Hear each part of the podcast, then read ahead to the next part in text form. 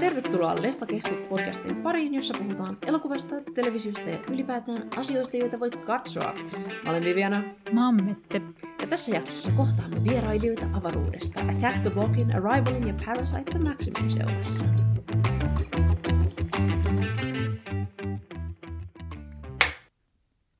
Yhdeksäs päivä helmikuuta 2022. Mitä sä olet puhunut? Nyt mä oon siis vaan viikon verran tehokatsonut nää. Sitten mä katoin lähinnä siis Parasiteia Mm-hmm, mm-hmm. joka ilta aina muutaman, muutaman jakson. Ja, et nyt musta tuntuu, että mä oon vaan viikon verran kattonut Parasiteia. Ja sitten mä sitten loppuun vielä sain Arrivalin ja Attack the Blogin katsottua. Mä oon vaan harmitellut sitä, että mä en vieläkään ole päässyt näkemään sitä Spider-Man-leffaa, koska kaikki on vaan silleen, nee, vitsi, kun se oli hyvä, mutta en mä oo fucking päässyt katsomaan sitä.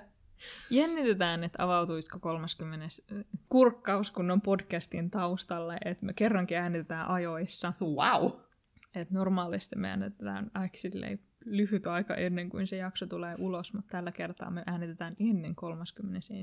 päivä tammikuuta, jolloin Wow. ne hetkinen maanantai, maanantai on 31. päivä ja silloin ne katsoo, että pitää, laittaisiko ne kuitenkin elokuvateatterit auki, kun niistä ne on niin matalan mm. riskin kuitenkin tapahtumia. Jep. Toivomme parasta. Odotan tietenkin uusia elokuvia, jotka olisi tulossa, mutta niinku, tää olisi nyt hyvä saada alta pois. Muuten mä katoin ton High Risen hetki sitten, äh, joka on äh, sama el- se tyyppi, joka ohjasi äh, folk horror-elokuvan A Field in England, Ben Wheatley. Siinä on Tom Hiddleston pääosassa ja muistan, kun se tuli ulos ja kaikki se, ai vitsi, tää on kyllä mielenkiintoinen leffa. Ja se on, joo, se oli ihan ok.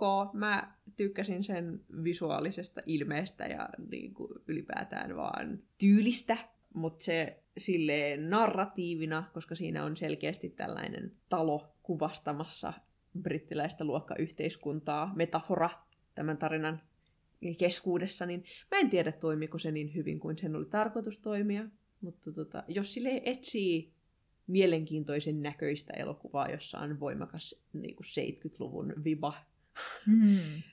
ja tykkää näyttelijöistä, kuten Tom Hiddleston, Luke Evans, Elizabeth Moss, niin siinä tapauksessa, joo, tää oli silleen vähän sekava, mutta niin kuin, kyllä sen paris viihtyi.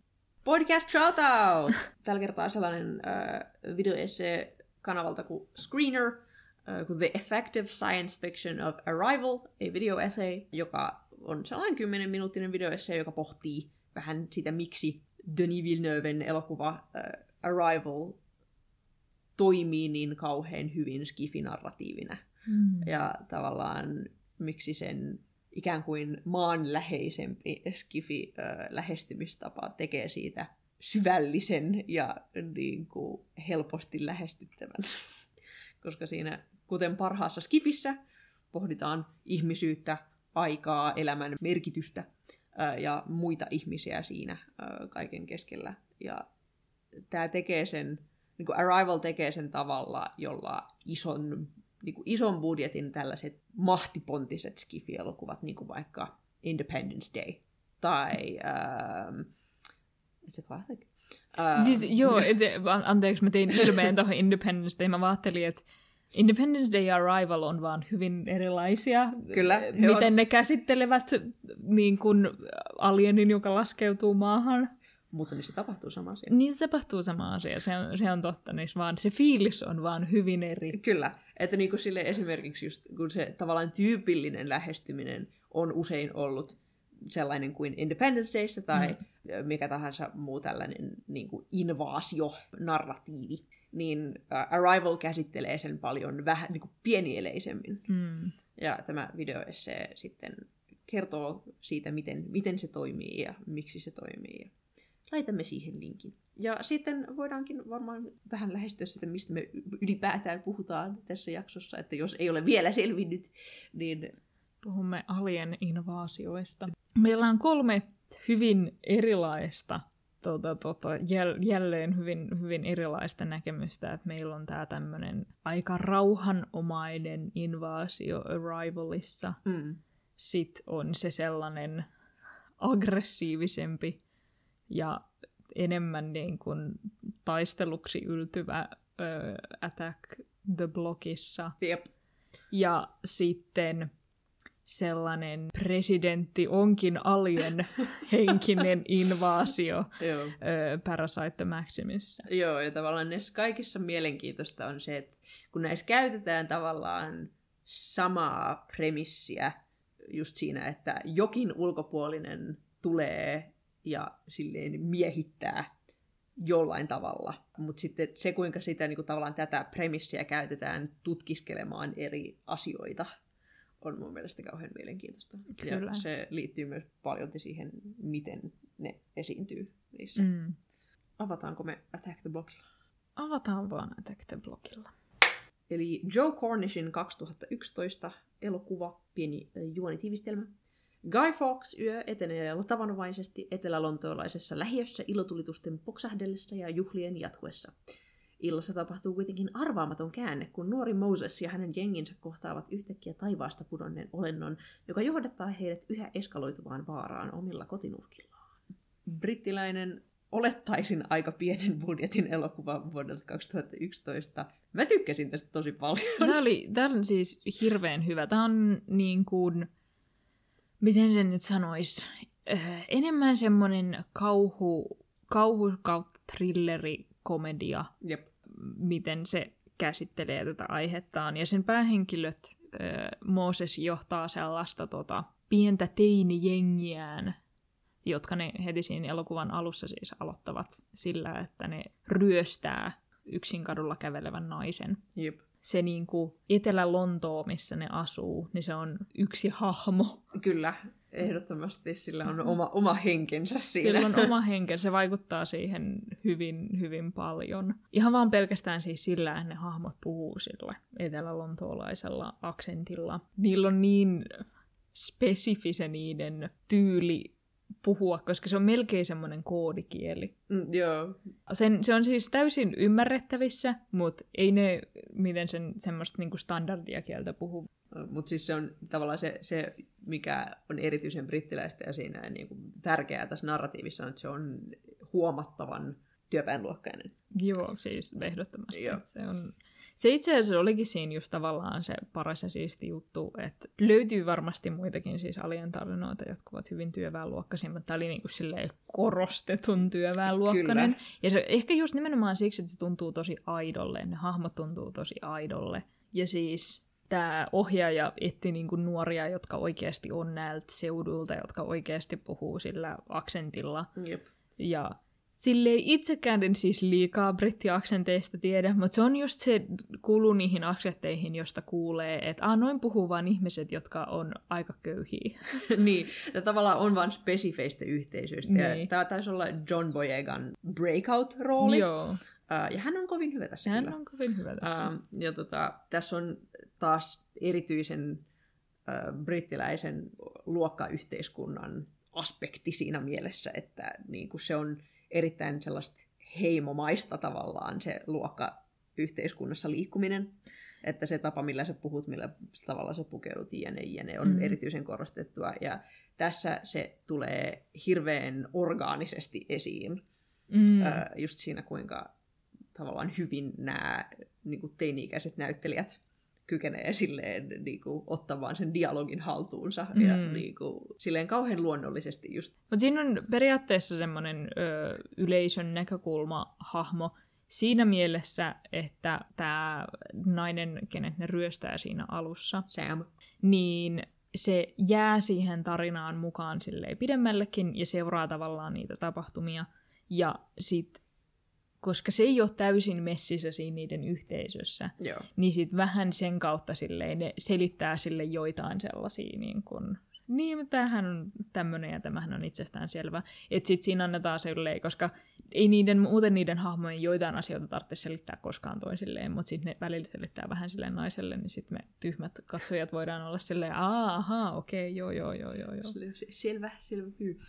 Um, Mutta joo, tässä tosiaan lyhyesti basically mitä tässä tapahtuu on se, että um, Guy Fawkes Night tai Bonfire Night, uh, joka on Britanniassa tällainen juhlapyhä, joka tapahtuu marraskuun alussa, marraskuun viides päivä, niin tota, on just päivä, jolloin iltaisin ammutaan raketteja ja juhlitaan ulkona, sytytään kokkoja, jne, jne. Ja se on tosi hyvä setting tälle tarinalle, se on tosi mm. hyvä niin kuin, tausta tälle tarinalle, koska siinä tavallaan annetaan ymmärtää, että kun kaikilla muilla on jotain tekemistä, niin nämä nuoret on tavallaan niin kuin, siinä välissä. Niin kuin kaikki nämä meidän päähenkilönuoret, Biggs, Dennis, Pest, Pest ja Moses. Moses ja Jerome. Uh, eli tässä on tämä nuorten niin kuin, viisikko, jotka tavallaan silleen kaikkien sen alueen ja kaikkien niin kuin, niiden muiden juhliessa tavallaan on silleen kinda jätetty oman onnensa nojaan. Ei silleen, että ne niin kuin, olisi muutenkaan hengailu niiden perheiden kanssa, mutta siinä tehdään aika selkeäksi niiden perheen, ei välinpitämättömyys, mutta ne ei myöskään ole erityisen läsnä koko ajan. Mm. Siinä on pari hetkeä, jossa Biggs uh, niinku puhuu äitinsä kanssa silleen, että joo, äiti, mä tuun kotiin jossain vaiheessa. Mm. ja sen äiti sanoo, että sun pitää tulla kotiin, jene, jene, mutta sitten muuten niiden vanhemmat ei hirveästi esiinny siinä. Suurin osa niistä hahmoista käy Mosesia lukuun ottamatta käy kotona. Että siinä on kohtaus, missä näytetään, kun ne kaikki käy kotonaan. Jep. Ja sitten siellä on sellaiset niin kuin, kasvottomat vanhemmat, että niissä näkyy ehkä silleen takaraivo, kun ne istuu sohvalla, mm. tai sitten kuuluu pelkkä ääni. Joo. Tai sitten on just sellainen, että nähdään vaan tavallaan niin kuin, rin, rinnasta alaspäin silleen pikainen shotti vähän niin kuin jossain tenavissa. Mm. Mutta siellä on sellainen, että suurimmalla osalla niistä on silleen perhe, joist, jotka myös sanoo silleen, että a, tuu sitten syömään tai jotain Joo. vastaavaa, että ne jossain määrin pitää niistä huolta, mutta on sen verran silleen vapaa kasvatus kuitenkin, että ne ei ole sidottu sinne kotiin. Joka nyt kun mä mietin minun brittikokemuksistani, tämä on henkilökohtainen kokemus, mutta ö, olin back in the day vaihdossa Briteissä, ja siinä nimenomaan oli sellainen, että ne korkeampaan keskiluokkaan, keskiluokkaan kuuluvat lapset, nehän ei saanut kävellä yksin kotiin. Kyllä, jälleen luokkaerot. Niin, niin, niin, niin sitten tässä on just silleen, että siellä on myös sellaiset yhdeksänvuotiaat pojat, jotka hengailee vaan kahdestaan pihalla. Joo, ne vaan, ne vaan niinku pyöräilee minne tahansa niin, ja niinku silleen niin. tekee vähän mitä tahansa. Että tavallaan tässä on äh, silleen heti, heti tavallaan tämä asetelma, että tässä on tällainen ikään kuin mm, ei perhejuhla, mutta niinku tällainen pyhä, jota usein juhlitaan yhteisössä. Mm. Ja sitten on niinku nämä nuoret, jotka vaan silleen kind pyöräilee sen välistä. Mm. uh, tässä on paljon pyöriä. Uh, niin on. uh, ja se niinku, rakentaa kauhean hyvin sen, niinku, mistä tämä lähtee, että meille esitellään meidän päähenkilöt siinä, että Sam selkeästi erotetaan näistä pojista silleen, että se on se, joka tässä ryöstetään, ja sitten nämä pojat näytetään ryöstämässä. Mutta parasta tässä on se, että kun nämä tekee sen ryöstön, niin ne vetoaa tavallaan sellaiseen peribrittiläiseen, erityisen keskiluokkaiseen ää, ähm, stereotypiaan työväenluokkaisista ihmisistä. Että ollaan nämä nuoret on ikään kuin, se on peräti elokuvagenrekin, ää, sellainen kuin hoodie horror, mm. ää, että se, se tulee tällaisesta keskiluokkaisesta työväenluokkaisen raffiuden pelosta ikään kuin. Mm. Että on nämä niin kuin, tällaisten council estate niin kuin lähiöiden huligaanit, jotka kaikki ryöstää aina kaikkia, ne on hirveitä. Siellä he vetävät huumeita ja myyvät huumeita ja jne, jne. Ja siinä on siemen totuutta, mutta siitä on tehty tällainen hyperbolinen stereotypia. Mm. Ja kun meille esitellään nämä nuoret, niin ne esiintyy tavallaan sellaisina mm. siinä, että meille näytetään ne. Ja parasta tässä on se, että sen sijaan, että ne olisi se stereotypia kokonaan, me saadaan nähdä ne ihmisinä. Niin se aloittaa sillä Joo. stereotypialla, ja sitten sen sijaan, että me vaikka keskityttäisiin tähän nuoreen naiseen ja seurattaisiin hänen tarinansa. Joo. Vaikka niin... hänkään ei ole keskiluokkainen, ei. mutta hän on vaan valkoinen. niin. öö, ja miten sen nyt sanoisi, se pukeutuu silleen, että ei me tiedetä sen taustasta mitään tai mm. tällaista, mm. että se niin kuin, omalta varallisuustasoltaan ei ole hirveän rikas, mutta se ei näytä niin kuin, niiltä seuduilta olevilta, koska Joo. tässäkin se on siis monikansallinen niin kuin, tai Kyllä. monirodullinen, että ei siinä ole mitään sellaista, tota, tota, että ne olisi silleen, niin kuin, että aa, vaan, vaan niin kuin jotain tietyn rodullistettuja ihmisiä tai vastaavaa, vaan siinä on, niin kuin, on siellä on kaiken näköistä jengiä ja niiden yhdistävä tekijä on nimenomaan se köyhyys. Mutta sitten siinä on just vähän se sellainen juttu, mikä hän on siis öö, totta ja hyvin todellista, että koska ihmiset kaikkialla oikeasti kaipaa sääntöjä ja niin kuin yhteiskuntaa mm. ja sellaista yhteisöä. Järjestön, järjestynyttä yhteisöä, mutta jos niin kuin sellaiset keskiluokkaiselle ihmiselle rakennetut järjestelmät ja lait periaatteessa ei päde näihin tyyppeihin, koska niitä sorsitaan lähtökohtaisesti laittamalla ne sellaiseen pisteeseen, että niiden niin kuin olemassaolo on silleen lähes rikos. Mm, joo. Niin sit niiden, niillä siinä omassa yhteisössään, joka on tämä niiden Etelä-Lontoon blog. Joo, tämä niin kuin niin, silleen lähiötorni. Niin, niin niillä on sellainen niin kuin selkeä yhteisö siellä, jos on omat säännöt – ja ö, selkeä hierarkia ja niin kuin sellainen tosi toverillinen pe- meininki. Mm. Ja sitten ne esimerkiksi sanoo tälle Sämille, että Aa, jos me oltaisiin tiedetty, että sä oot täältä, niin ei me oltaisi sua ryöstetty. Et ne pelaa kyllä yhteen, jotka kuuluu tähän yhteen, koska miten se yleensä siis toimii niin kuin köyhemmilläkin alueilla. Että sitten se yksi alue on silleen, että me ollaan uskollisia tälle yhdelle alueelle. Joo. Mutta sitten vaan, että siksi, että me ollaan tältä alueelta, me ei saada töitä. Joo. Tai siksi, että mä näytän tältä, niin mä en saa töitä. Ö, mä en pysty saada koulutusta, koska mä olen ö, liian köyhä tältä alueelta. Bla bla bla, koulut on täällä paljon huonompia, lähtökohtaisesti chanssit on paljon huonommat, joten miksi yrittää mitä tahansa, joten kaikki niin kun, lait, jotka on suunniteltu silleen meitä rikkaampia kohtaan, ei periaatteessa päde meihin, joten miksi mä en ryöstäisi ihmisiä, mm. kun lähtökohtaisesti se on aika pieni probleema, kun pelkästään niin kun, me, niin saatetaan pysäyttää kadulla siltä, miltä ne näyttää Joo, muutenkin. kyllä. Niin sit se, se tulee siinä hirveän hyvin justiinsa ilmi, ja siitä tulee katsojalle just semmoinen, niin kuin, että aa, mä tajuun tämän. Jep. Että ymmärrettävää. Joo. Make sense. En, en voi väittää, että tämä olisi jotenkin käsittämättömän kaamea asia. ja just silleen, tietty ikävää, että se on joku yksityinen ihminen, mutta sinne on niin kuin lapsia basically. Ne on, joo, ne on silleen ehkä 15. Niin. Joo. Um, mun mielestä Moses sanoi yhdessä kohtaa, että siis se on 15. se sanoi, joo. että se on 15. Kyllä. Ja sitten niistä muista ei tiedetä, että onko ne kaikki samanikäisiä, mutta siinä niin kuin yläastelaiselta suurin osa niistä vaikuttaa. Jop. Eikä ei edes silleen, että ne olisi niinku lukioijassa. Jop. Ja sitten kun se tavallaan se tämän niinku petaus tosta ihan alusta mm. toimii kauhean hyvin selittämään tavallaan kaikkea sitä loppuun siinä. Mm. Et kun tämä etenee tämä tarina, niin nämä pojat näkee kaikkien näiden ilotulitusten seassa putoavan No vähän niin kuin silleen, kun meteoriitit putois, niin. mutta siis joku semmoinen kivi tai kiven näköinen muna, jonka sisällä on näitä alieneita. Jep. Ja sitten niitä, ne ilotulitteet hämää, ettei tule semmoista laajaa panikkia, että nyt tulee alieneita putoaa taivaalta, vaan siinä justiinsa on semmoinen, että Aa, no on jotain ilotulitteita muiden Joo. joukossa. Ja sit, Kyllä. Koska ne sattuu just olemaan vieressä, kun yksi semmoinen niin meteoriitti putoaa niiden viereen, niin sitten ne tajuaa, että ne on alieneita ja kukaan ei tietenkään usko niitä. Joo. Ja sitten sinne lähtee silleen,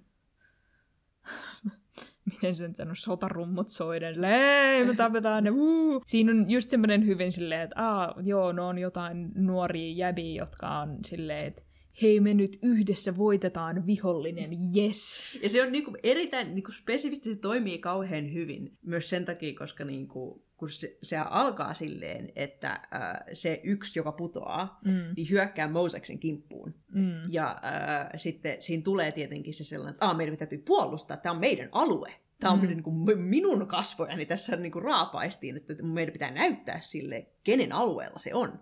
Että tavallaan siinä on niin kuin se jengimentaliteetti, mm. joka niin kuin sopii tavallaan siihen kuvaan, joka me ollaan saatu niistä alussa mm. kauhean hyvin. Ja sitten kun se tarina etenee, niin sitten tulee vielä ymmärrettävämpää. Uh, että se, se on mun mielestä hirveän hyvin kerrottu just sen takia.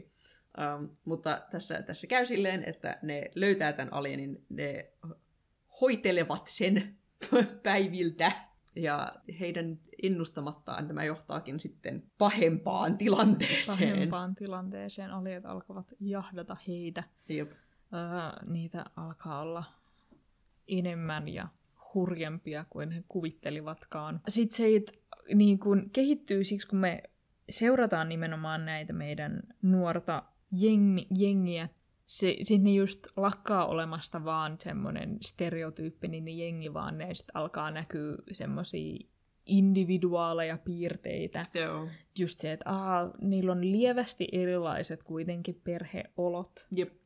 Ja sit siinä on just hyvät ne semmoset, niinku, esimerkiksi mä just tykkäsin siitä, että kun se yksi menee kotiin, ja sitten on silleen, nyt me tarvitaan aseita, ja sitten ne ottaa jotain keittiöveitsiä ja tämän tyylistä. Joo. Niin sitten se yksi, siellä on kolme katanaa sen Joo, kotona. Se oli, musta oli Ja- Biggs, jolla oli ne katanat. Joo. Joo. Ja sitten niissä on niiden, niinku, tässä onko se nyt huotrassa, mihin sä laitat siis sen miakan, niin siinä on liekin kuvioita. ja sitten se on just semmoinen, aa, jep, 15V-poika, Kyllä. joka on saanut silleen halppiskatanan lahjaksi. Hell yeah. Hell yeah. niin siitä on just semmoinen, että ne on silleen, että Aa, joo, nämä on, nämä on vaan tämmöisiä niin kuin höpsöjä oikeita ihmisiä, jotka vaan keksii, niin kuin, jo, joille ei ole tavallaan tekemistä. Mm. Ja tavallaan niin kuin silleen se, se kuva tavallaan aikuisuudesta, jonka ne on saanut yhteisön tavallaan olosuhteiden takia, on se, että ne rupeaa jengiläisiksi. Mm. Ja tavallaan se on niin kuin se looginen seuraava askel Joo. ikään kuin. Ja se menee vielä pidemmälle justiinsa, että siinä niin kuin tavataan tämmöinen huumeiden myyjä. Hi-hats. Hi-hats. Ja siinä on tavallaan oletus siitä, että ne tulee menemään hi-hatsille töihin ja myymään sen huumeita eteenpäin. Jep. Et se on se niiden niin kuin ura-eteneminen. Joo. Ja sitten siihen tietysti, että siinä on mukana jo valmiiksi huumeiden myyntiä ja ne on hyviä kavereita huumeiden myyjien kanssa. Joo. Joten lähtökohtaisesti se niin kuin suhtautuminen poliisiin on jo silleen valmiiksi tosi negatiivinen. Joo. Britannia ei tietysti ole yhtä paha kuin joku Amerikka, että eihän niitä nyt tulla ampumaan siellä, mutta niiden odotukset on se, että ne poliisit ei kato silleen lähtökohtaisesti niitä kunnon kansalaisena, jolla on vähän silleen, no eipäs tämä nyt niin iso probleema on, vaan että niitä just aktiivisesti saatetaan pysäytellä vaan siksi, miltä ne Näyttää, näyttää, joo, ja että niistä oletetaan justiinsa, että no, ne on jengin jäseniä, mutta että toisaalta niille ei myöskään anneta jotain muuta vaihtoehtoakaan. Joo, että tavallaan niin kuin, että siinä, siinä tiivistyy kauhean hyvin. Mun mielestä tämä, niin kuin, tämä elokuva myös kaappasi aika hyvin sen epäluottamuksen poliisiin, joka on mm. just työväenluokkaisissa yhteisöissä, koska siis ähm, brittiläinen poliisi on rasistinen mm. niin kuin, ja silleen luokkavihamielinen just mm. työväenluokkaisia ihmisiä kohtaan. Ähm, ja siellä on myös äh, ehdottomasti poliisiväkivaltaa rodullistettuja yksilöitä ja yhteisöjä kohtaan.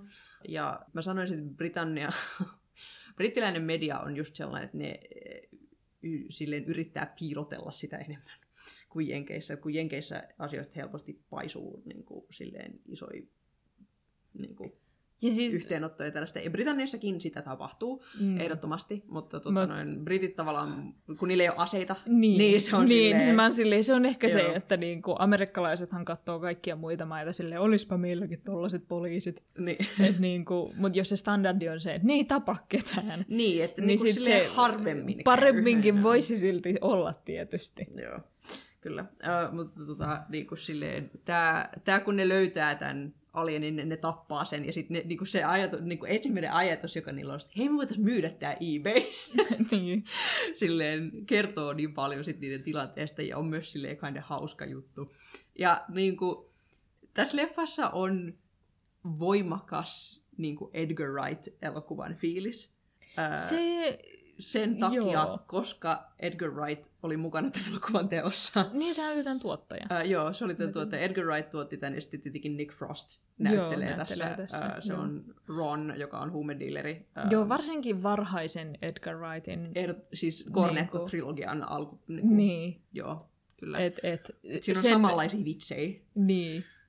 Et, et, vähän vähemmän tyylitelty kuin sen elokuvat jo niihin. Joo. aikoihin, mutta Joo, siinä on sitä samaa. Ja mekin saadaan tämä kuulostaa jotenkin haudan vakavalta silleen, niin kuin, tota, luokkatutkimiselta, mutta ei, tämähän on siis niin kuin, oikeasti tosi tosi hauska. Joo, niin onkin. Öö, et Se se, on tosi hyvä dialogi. Joo, et, et, ihan hirveän hauskaa dialogia, ja sitten ne tuntuu just ihan tosi höpsöille ne pojat. Niin kuin, siinä on koko ajan semmoinen hyvä meininki, eikä siitä ole semmoinen, niin kuin, uh, nyt nämä synkät jenginuoret nyt tässä, vaan siinä on itsekin semmoinen, jee, mennään tappamaan alieni, why not? Et enemmän siinä on silleen tosi tosi hyvä, hyvä meininki, ja sit, sit siinä vaan, miten se nyt sanoisi, rivien välistä katsojana just on silleen, niin kuin, että Aa, ne asuu aika raffilla seudulla ja noihän on ihan vasta lapsia, miten ne tällaista tekee. Joo. Ja sitten siinä aina väliin tulee just joku hahmo, joka on silleen, wait, eikö tuo lapsi jotain yhdeksän tai jotain? Kyllä, siis koominen duo, jotka ovat Probs ja Mayhem, ää, jotka oli ihan parhaita. Ku, ja tavallaan sekin oli silleen niin kuin huvittava tälleen ristiriitainen juttu, koska se oli humoristinen silleen katsaus siihen, että tässä on nämä pikkupojat, jotka katsoo näitä vähän vanhempia pikkupoikia, jotka katsoo näitä aikuisia ja tavallaan ne on just silleen menossa siihen samaan suuntaan, että niillä on jenginimet mm. ja sitten ne haluaa olla tosi kovia jätkiä ää, ja sitten ne on silleen just Yhdeksän. yhdeksän. Ö, Siinä, sit siinä oli kohtaus, jossa Sam sanoo tuosta Mayhemistä, että silleen, kuinka vanha toi on? Tuo on pakko olla ainakin kuusi. Sitten on silleen, mä oon yhdeksän ja puoli. Ja tota, um, Ja siis niillä on, niiden oikeat nimet ei tietenkään Props ja Mayhem, ne on vaan keksinyt itselleen nämä jenginimet. Kyllä. Ja sitten ne sanoo kaikille, että ei, ei, ei me olla, mä en muista enää mitkä niiden omat nimet oli, mutta ne on tyyli, sanotaan vaikka uh, Tim ja Jeremy. niin se on silleen silleen, erittäin tavalliset, Erittäin niinku tavalliset englantilaiset nimet. nimet. Kyllä. Ja sitten ne muut hahmot on silleen, Tim ja Jeremy, menkää himaan, että täällä on alien invaasio, että Menkää kotiin. menkää kotiin, Kiinni. menkää katsoa Narutoa. Niin, Semmoinen se oli niin hyvä repla. Ja, ja sitten ne kaksi on silleen, että ei me olla Tim ja Jeremy, me ollaan Props ja Mayhem. ja sitten on silleen, juh, juh, juh, juh. Ja sitten sit se on tietysti tosi semmos niin kuin vaan söpöä, koska ne on yh- 9V, ja sitten se tuntuu ihan semmoiselle pöhkölle, mutta sitten toisaalta siinä just tiedetään silleen, ah, mutta sitten ne nimenomaan idolisoi näitä jo niin kuin jengiläistä lähentyviä liian nuorna tavallaan aikuiseksi kasvavia. Se korostuu erityisesti Joo. Moseksessa. Kyllä, Et se, miten se käyttäytyy, se, että se ei käyttäydy niin kuin 15-vuotias, vaikka tavallaan siinä se niiden pönttöjengi meiningis onkin semmoista tosi teinifiilis, mutta toisaalta se niin kuin perushabitus siinä on just semmoisen paljon aikuisemman, että siitä tulee semmoinen fiilis, että sen on täytynyt kasvaa aikuiseksi vähän nopeammin kuin Joo. muut lapset. Kyllä. Että sit niissä muissa on se, että ne on vähän kuitenkin turvallisemmista kodeista kuin mitä ehkä sen perusolemuksesta tulee ilmi. Joo. Ja sitten nämä lapset katsoo näitä liian nopeasti aikuistuneita lapsia ja sykli pyörii. Mutta sitten se on silti superhauskaa. koska, siis ihan vaan takia, koska ne interaktiot on vaan niin kuin, silleen, ne on onnistunut valitsemaan nämä nuoret näyttelijät niin hyvin, mm. että niin ne pystyy silleen vaan niin hyvin toteuttamaan tämän dialogin silleen luontevasti. Joo. Että se, se, on kauhean, se on kauhean hauska. Ja sitten ehkä justiinsa se, kun ne on niin tottuneita tietysti siihen niiden omaan tilanteeseen, koska se on niiden elämä, eikä siinä ole mitään niin ihmeellistä teille, teille niille hahmoille. Niin. Öö, Mutta sitten katsojana on justiinsa silleen, hm? että siinä on kans hyvä, öö, tämä Sam on jälleen kerran on silleen, ah, meidän pitäisi mennä öö, Ronin öö, weed roomiin. Joo. Et Ro- Ronin, siis mikä tämä nyt onkaan, Ronin kannabishuoneeseen. Joo. Ja sit Sam on vaan silleen, niin mihin? Ja sitten ne on Ronin kannabishuoneeseen. Se on silleen, Mi- ku- mitä? Ja sitten on silleen, se on huone, jossa on kannabista, ja Ron omistaa sen. Ja sitten on vaan silleen, sure. Ihan kuin taisi joku semmoinen niin koko kaikkien tuntema semmoinen yleinen niin kuin hengausmesta. Silleen vain tällainen tunnettu totuus, että Ronilla on huumehuone. Joka on, ja sitten se on just semmoinen, aa, ja sitten se on, Kuin Fort Knox, joo. Kyllä. että se äärimmäisen turvallinen. Turvallisin paikka koko tornissa. siis Nick Frostkin on myös kauhean hauska tässä, koska Joo. niin kuin ainahan se... Siis aina kun se vetää tällaisia rooleja, joka on melkein aina. Rento luuseri. Niin. Kinda. Kinda. Et Tässä ollaan- silloin keskiverto on enemmän jopa sen niin kuin shit together. Ne, voitko uskoa? Ähm, ja tota noin, niin sekin vaan vetää nämä replat kauhean hyvin. Ja erityisesti, kun tässä on yksi toinen tavallaan, niin kuin, ei ihan yhtä katsoja niin kuin näkökulma. Mun mielestä se ei ole katsojan näkökulma, Ei vaan se on enemmän... Öö, se on niin kuin kontrastihahmo. se on kontrastihahmo, joo, koska se on siis selkeästi Brewis. rikkaammasta perheestä. Kyllä. Ja se on, se on, se on semmoinen niin kuin, öö, kannabista polttava hipsteri, Jep. Jolla on just sen vanhempien ostama asunto, vai se edelleen Se asuu vanhempiensa Niin. kanssa ja sitten se ajaa sen isän autoon. Niin. Ähm, Ja sit niin kuin, ei selkeästi tältä seudulta, mutta sit päätynyt niin kuin, Ronin Ronin silleen, kannabisasuntoon. enemmän vaan just semmonen, niin kuin, ja sitten koska se on valkoinen, niin vaikka poliisi pysäyttää sen jostain pilvenpoltosta, niin sitten saa silleen niin kuin, Näpäytykset. näpäytykset sormelle ja that's it. Niin sille se on vähän eri silleen, tilanne, ja sitten se on just, siitä tulee vähän semmoinen kuva, että tämä on silleen niin kuin harrastus. Kyllä, että, että se, se ostaa täältä kannabista ja sitten se on vaan niin kuin äärettömän epämukavan out of place, niin kuin mm. silleen ei yhtään sovi sinne asetelmaan. Ja, hän korostaa sitä kauheasti just niin kuin, äh, sillä dialogilla, mm. että kun se puhuu näille pojille esimerkiksi, niin ne katsoo sitä vähän silleen, niin kuin, mitä sä teet, niin kuin silleen, kun se käyttää sitä sanastoa väärin ja se ei niin kuin, istu sen suuhun ollenkaan. Ja siinä on monta sellaista tosi jälleen niin kuin huvittavaa hetkeä, jossa Brewis silleen voivottelee sitä sen tilannettaan. Äh, just esimerkiksi, että se äh, ensimmäinen alien, joka laskeutuu, sattuu laskeutumaan Brewisin isän autoon. ja se on vaan jotenkin kauhean koominen tällainen callback. Mm. Se toimii älyttömän hyvin siinä. Ja just tavallaan silleen Brewisin hassu pieni ongelma, että hänen isänsä Volvo on nyt vähän tuusan nuuskana, kun sitten nämä muut pojat yrittää puolustaa kotiaan. niin kuin, siellä on joitain koteja, joita on tuhottu ja näin, että se erityisesti ne alienit hyökkää tähän niiden, että se on vaan tämä alue, Joo. joten se kohdistuu paljon esimerkiksi niiden kotiin. Ja sitten taas se auto on just semmoinen, että sä katsojana tiedät, että niillä on vakuutus. Jos taivalta putoaa niin kuin meteoriitti sun autoon, niin et sä sitä silloin itse tuhonnut, joten sun vakuutus tulee korvaamaan Niin. sen.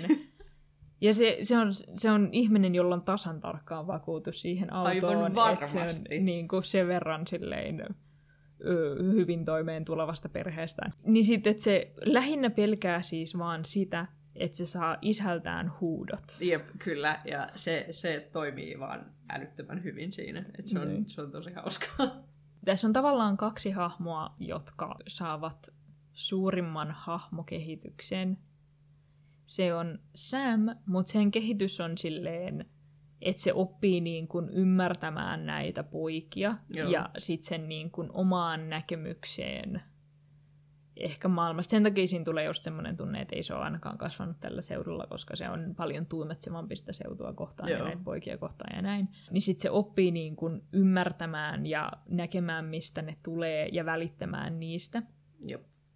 Mutta sitten taas Moses, joka on se meidän periaatteessa päähenkilö, joka on siis aika harvasanainen ihminen, Joo. että sen niin kuin nämä muut kaverit on ne äänekkäät tyypit, ja sitten se on se niiden johtaja, joka vaan antaa käskyjä, ja jota seurataan, ja se menee ensimmäisenä niiden niin kuin jengikolmiossa. Joo.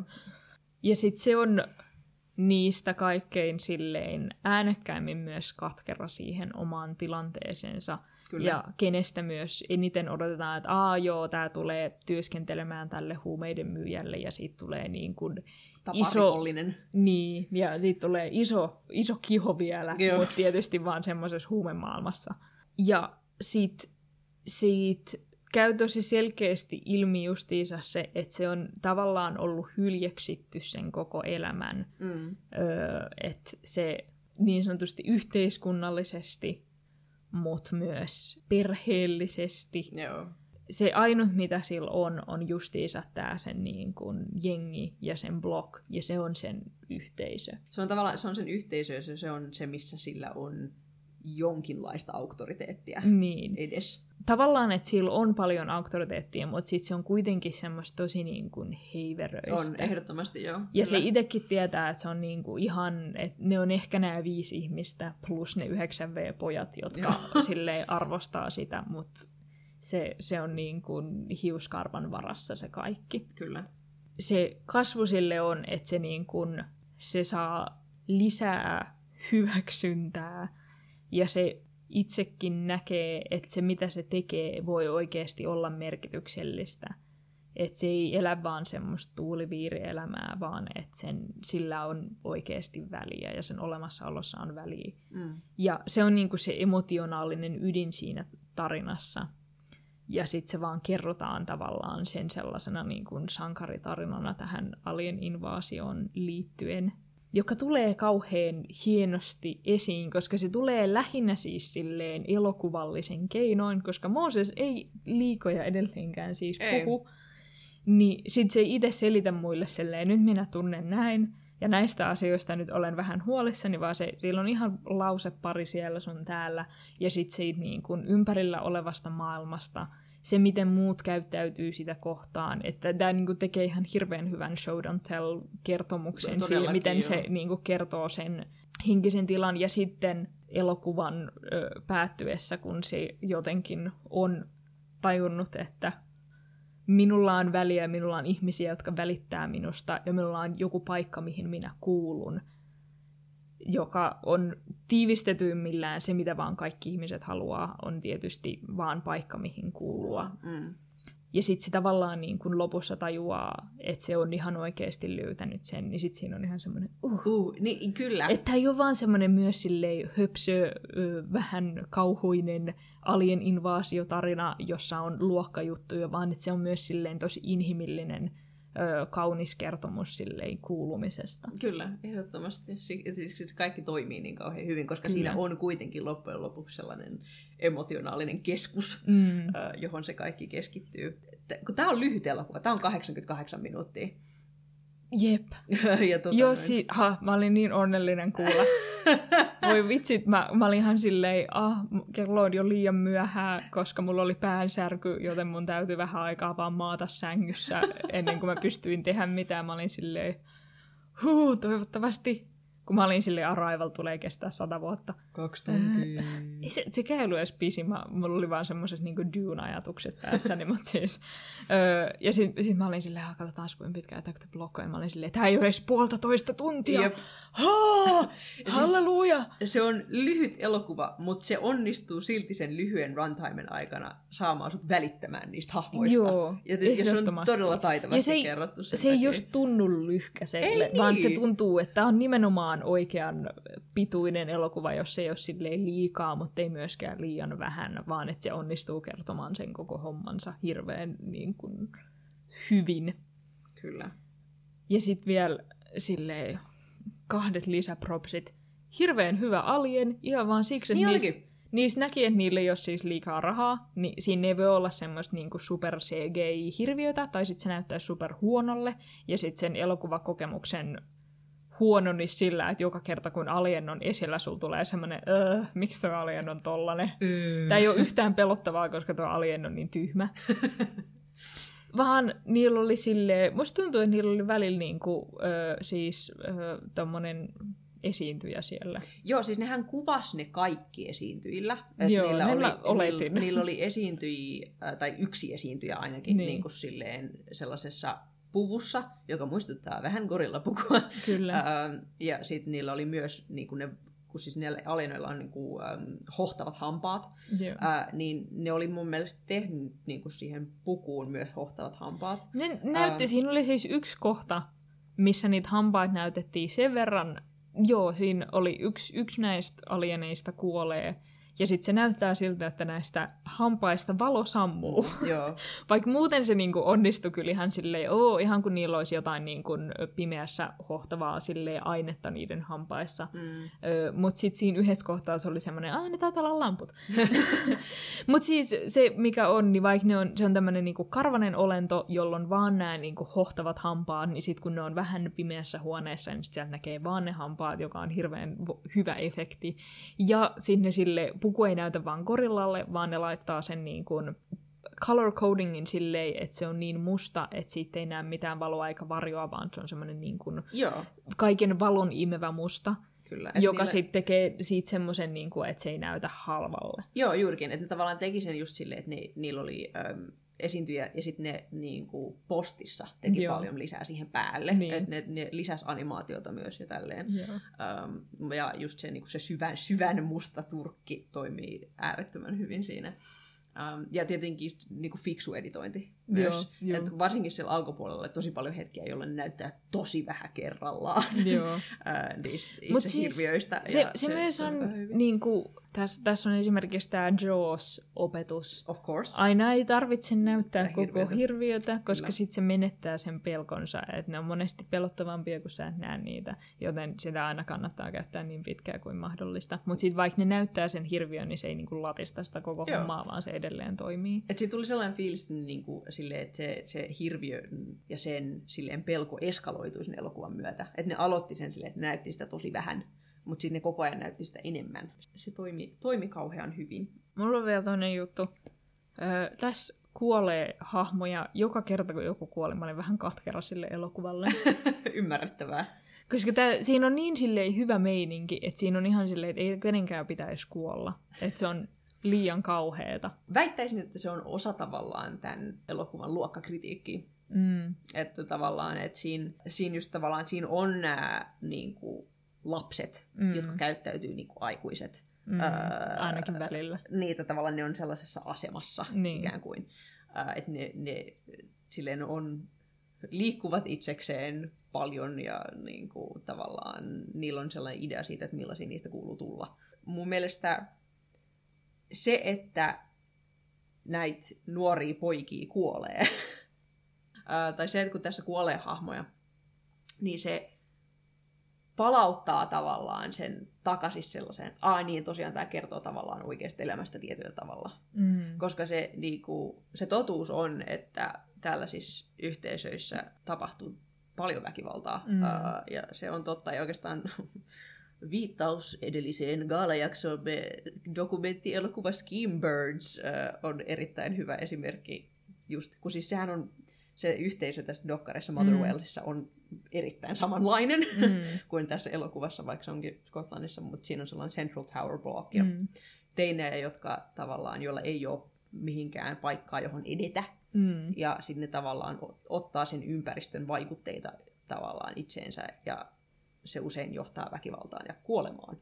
Niin se, että se sisällytettiin tähän elokuvaan, on sille sopivassa määrin katkeroittavaa, katkeroittavaa ja sitten sille myös tavallaan hätkähdyttävää, koska siinä on niin hyvä meininki, että sä et, ol, sä et odota, että kukaan kuolee. Niin. Uh, Mutta sitten kun se tapahtuu, niin siinä tulee sellainen, ai niin. niin kuin, niin. Että, tavallaan, että vaikka tämä on silleen seikkailu ja tarina, joka, niin kuin, jonka on tarkoitus viihdyttää, niin se muistuttaa sua myös siitä, mihin se pohjautuu. Mm. Joo, se oli vaan siis semmoinen, kun siitä ei tule semmoinen niin kuin syvä suru edes sitä hahmoa kohtaan, että siinä jotenkin niin kuin itkisi ja katsoisi omaa televisiotaan, vaan siinä tulee, tai mulla tuli semmoinen niin katkeruus sitä elokuvan tekijää kohtaan, että kuinka sä kehtasit tappaa nämä tyypit. Niin. Et, et, sä, et sä voi tehdä niille noin. Mutta sitten toisaalta toi on ehkä just lähempänä sitä todellisuutta. Mm, niin. et, et, jotenkin käsitellä sitä, että siinä ei ole semmoisia dramaattisia, että kaveri itkee toisen vieressä Jep. ja pitää sitä kädestä, kun se kuolee pikkuhiljaa, vaan se on enemmän semmoinen, op, se meni sinne. Et niillä, on, niillä on niin kiire selviytyä koko niin. ajan, että niinku, Et ne, niillä ei ne ole, niinku niillä ole aikaa, niillä ei ole aikaa surumaan, suremaan. Tavallaan niillä, niillä, ei ole, niillä ei ole sellaista niinku, tavallaan etuoikeutta niin. silleen niin kuin pohtia sitä surua siinä tilanteessa. sekin, sekin niin kuin, joo, mä, mä oon kyllä sille samaa mieltä, että mä oon myös vaan silleen, oliko sen nyt pakko kuolla, mutta mä silleen, silleen ymmärrän, ymmärrän myös, että niin kuin, miksi, ne, miksi ne saattoivat tehdä sen. Mm. Mutta hei, ennen kuin mennään spoileriosioon, niin mä vaan sanon heti positiivisia uutisia, koska tästä on tullut siis kakkososa. Toivottavasti. Toivottavasti. Siis mun mielestä se on ollut niin kuin, silleen in production hell jonkin aikaa. Siinä on varmaan siis um. lievä semmoinen korea, ko, korea, korona-syyt siis siihen, mutta että niinku John Boyega ja ö, olisi tulossa takaisin Mosekseksi ja sitten se sama ohjaaja olisi niinku, ö, Joe Garnish olisi edelleen, Garnish olisi edelleen ohjaamassa sitä.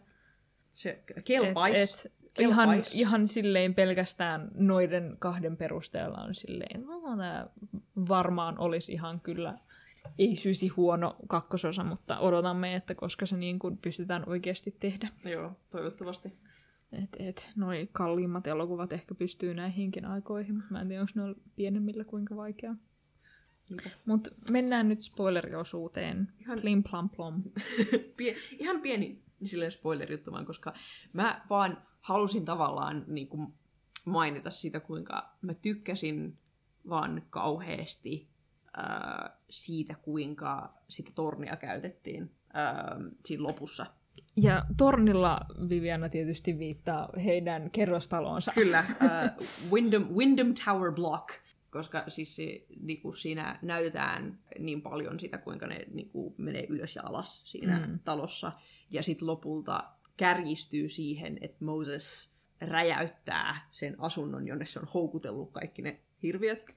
Ja sitten siinä on vielä se kame, että kun se on sen oma koti. Siinä on kunnon semmoinen luokkajuttu taas, että kun suurissa elokuvissa ne menee johonkin random laajalle alueelle tai mihin tahansa random mestaan ja sitten räjäyttää sen, niin sitten kun se miettii silleen, okei, mitä paikkaa mä voin käyttää, jossa ei oo ketään, no mun oma koti. Niin. Ei sitä jää kukaan kaipaamaan. Kaami vaan.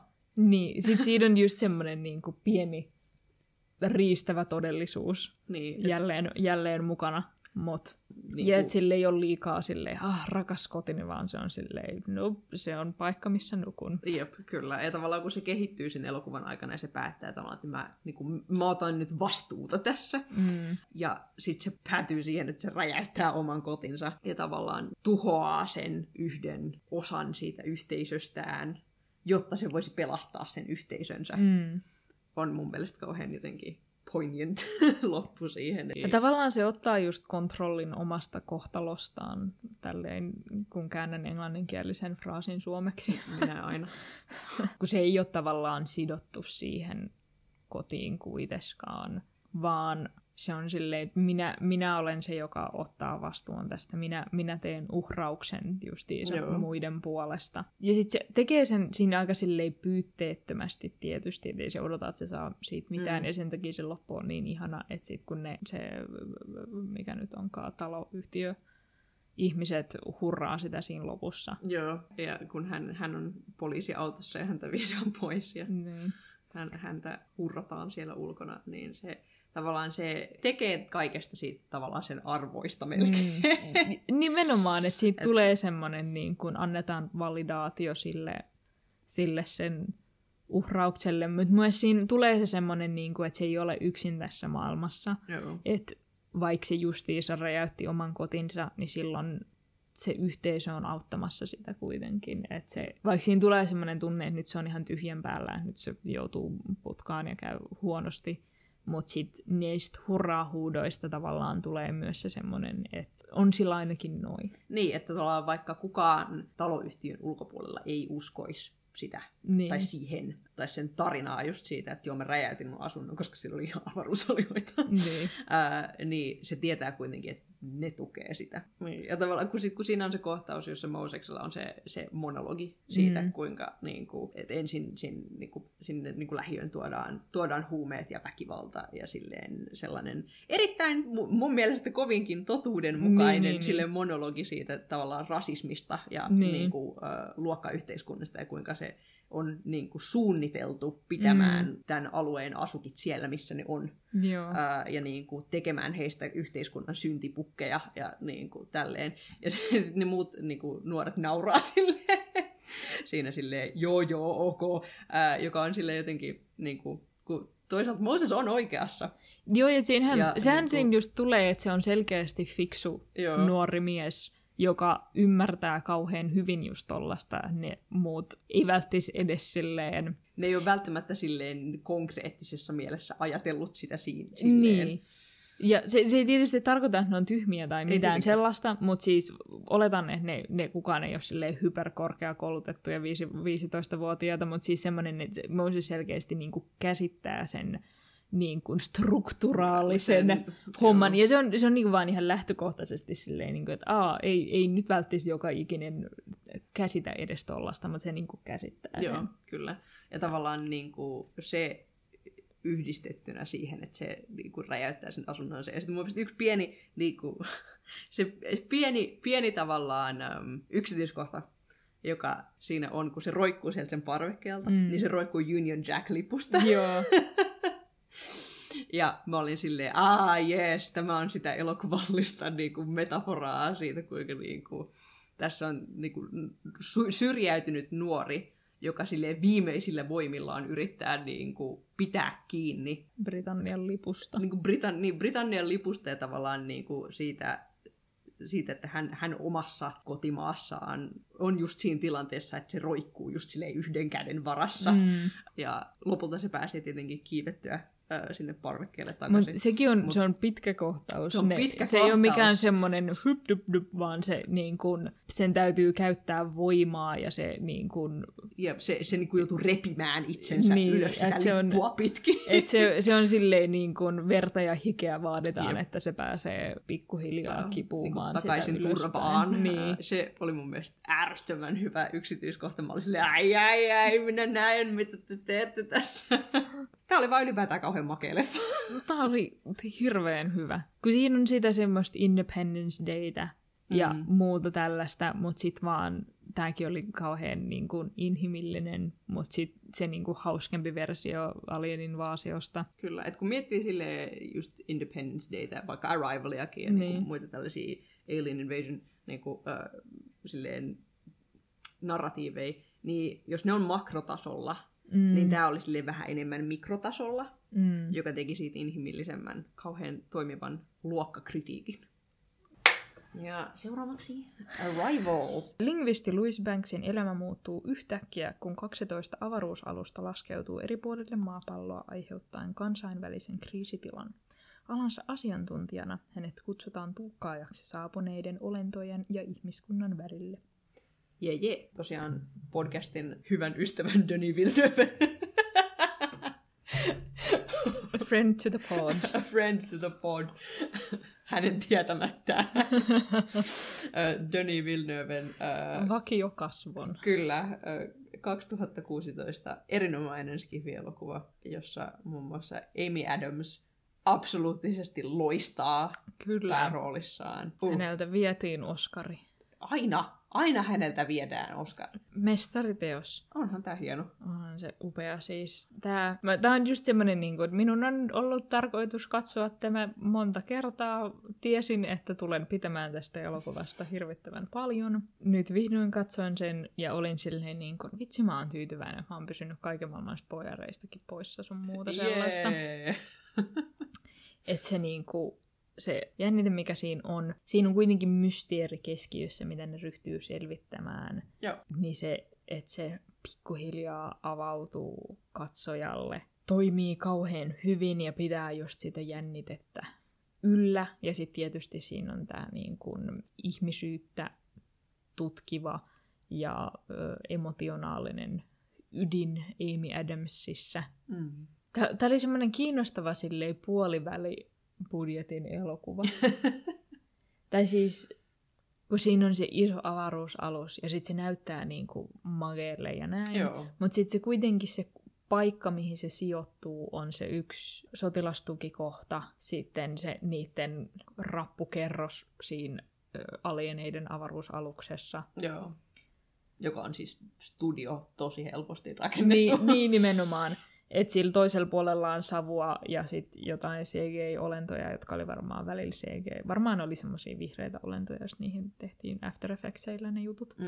Ja sitten siinä on Amy Adamsin muistoja jostain yhdessä loftista, jossa se on sen lapsen kanssa. Se, se tässä nimenomaanhan just toimii, että se tuntuu semmoiselle niin kuin tosi intiimille tarinalle. Kyllä. Ja sitten se on niin intiimi, että sehän näkyy jopa siinä kamerassa, että kun siinä on lähinnä vaan siis semmoinen linssi, että se tarkentaa vaan siihen etualalle yleensä Amy Adamsiin itseensä. Kyllä. Ja sitten vaikka siinä ihmisiä olisi taustalla tai siinä olisi muuta taustaa, niin sitten se niin kuin menee sumeeksi ja se on vaan hyvin silleen niin kuin iholla ja pienessä, pieneen piiriin keskittynyt. Ja muun maailman tilanteesta nähdään just vaan silleen tietokone-televisioruutujen kautta uutisista kerrotaan, mitä muussa maailmassa tapahtuu. Ja sitten se itse tarina sijoittuu siihen niin kuin Amy Adamsin Kokemukseen. kokemukseen Joo. ja siihen kameralinssin muutaman metrin syvyyteen ja sitten se loppu siellä on semmoista sumeata, joka esimerkiksi ihan vaan Denis Villeneuve toiseen elokuvaan Duneen verrattuna, jossa mm. se käyttää lähinnä sitä laajakuvalinssiä, Joo. jossa kaikki tuntuu massiiviselle. Kyllä. Jossa se tuntuu, että se päähenkilö on niin kuin tosi yksin jokaisessa tavallaan hetkessä ja että se on jotenkin heitetty vähän semmoiseen justiinsa tilanteeseen, missä se koittaa selvitä jostain sitä suuremmasta tilanteesta sen massiivisella aavikolla, massiivisella niin kuin, mm, sodalla ja kaikki tämä. Ja sitten se yksinäinen Timothy Chalamet näyttää kovin pieneltä jokaisessa shotissa. Siellä dyynillä. Kyllä. Niin sitten taas siihen verrattuna, että jos se nimenomaan kuvastaa sitä niin kuin laajuutta, niin sitä nimenomaan kuvastaa sitä, että tämä on hyvin intiimi. Just, että kaikki, kaikki se informaatio, jota siitä mitä tapahtuu muualta, tulee jonkin filtteröimisen kautta. Mm. Että se on, se on tosi sellainen henkilökohtainen katsomiskokemus ja siinä mielessä, koska se, se tuntuu niin läheiseltä. Ja sitten se kaikki niin kuin kansallinen paniikki tuntuu just semmoiselle etäiselle ja aika absurdille, Joo. kun sitten taas ne hahmot itse justiinsa vaan yrittää kommunikoida näiden alieinen kanssa, jotka ei vaikuta uhkaaville tai ei ainakaan ole tehneet mitään sille aggressiivista. Joo. Et ainoa mitä ne on tehnyt on, että ne on laskeutunut. niin. Ja sitten siinä, mitä, mitä enemmän se niin kun paniikki eskaloituu niissä uutisissa, niin siitä paremmin me ollaan katsojana opittu tuntemaan ne alienit, tämän Louisin. Louis on, niin kuin se on kielitutkija, niin sitten se hankitaan olemaan se, joka ottaa yhteyttä näihin alieneihin. Ja sitten se periaatteessa siinä kuvitellaan, tai nämä sotilastukikohta-ihmiset jotenkin kuvittelee, että ne pääsee nopeasti eteenpäin tässä niiden kommunikaatiossa. Ja siinä on hirveän hyvä kohtaus, joka tiivistää sen niin kuin selityksen tästä koko hommasta. Et kun se pääkysymys, mitä ne haluaa kysyä näiltä al- al- alieneilta on, mikä on teidän pyrkimyksenne tällä planeetalla, Joo. niin sitten siinä täytyy pohtia ensin, että ymmärtääkö ne mikä on kysymys. Öö, Joo. ymmärtääkö ne eron sinä, sinä yksi, yksi ihminen, vai sinä, joka on niin kuin, tämä on toki englannin kielestä, mutta siis te, Kollektiivinen. kollektiivinen te, vai kun siinä on kaksi alienia, niin, on, niin kuin, ne ei viittaa niihin kahteen alieniin, vaan niihin kollektiiviseen koko alien silleen ryhmään. Että ymmärtääkö ne eron näiden kahden välillä. Että niiden täytyy oppia ne erot, kumpi on kumpi. Ja sitten justiinsa kysymys. Ja jos kysymyksiä on kuka, mikä, ken ja Mm. ne, niin miten ne oppii ymmärtämään, tai että ymmärtääkö ne sen miksi spesifin kysymyksen, että mihin, mihin se viittaa, tai sit, onko ne olentoja, joilla on määränpäitä, Mm. öö, onko ne silleen tavoitteita. tavoitteita, vai onko ne jotain, että ne tekee sitä luontaisesti, vähän niin kuin eläimet luontaisesti tietää, mitä niiden täytyy tehdä. Just kun sitten siinä on ähm, dialogin pätkä, jossa Ian kysyy, että onko ne, onko ne tutkijoita vai onko ne turisteja.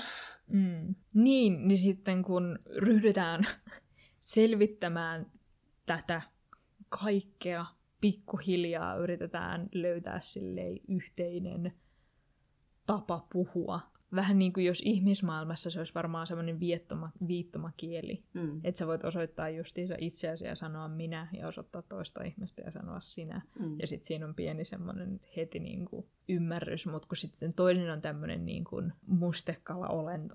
Vitsi, niiden design oli hyvä muuten. Mä tykkäsin Siinä on kauheasti. hirveän hyvä kyllä. Ne näyttää isoilta käsiltä, Mm. jotka vaan silleen kävelee sormillaan. Seitsen lonkeroinen mustekala, mainen olento, joka on silleen kolme neljä metriä pitkä.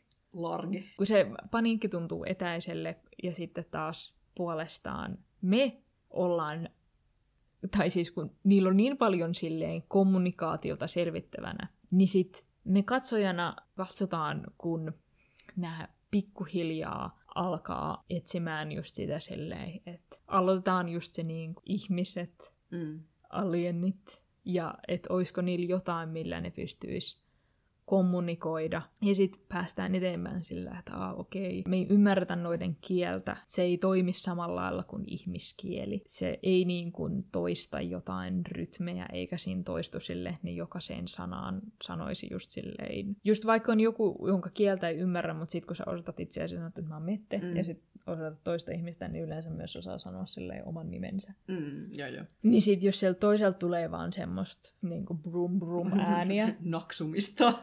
ja se joka kerta kuulostaa vähän erilaiselta, että siinä ei ole jotain tiettyä, että okei, tämä niinku tik tik tarkoittaisi vaikka joku nimi. mm. Niin sitten on silleen, tarvitaan joku muu, että sitten ne alkaa kirjoittamaan, ja sitten siinä aletaan oppia sen toisen puolen kirjoitusta ja kaikkea tällaista. Niin sitten samalla kun kaikki tämä silleen, että okei, me ei pikkuhiljaa pystytään niin kuin kommunikoida silleen puoliksi kirjoittaen, puoliksi viittomakielellä, puoliksi just nämä ihmiset väli puhuu jotain.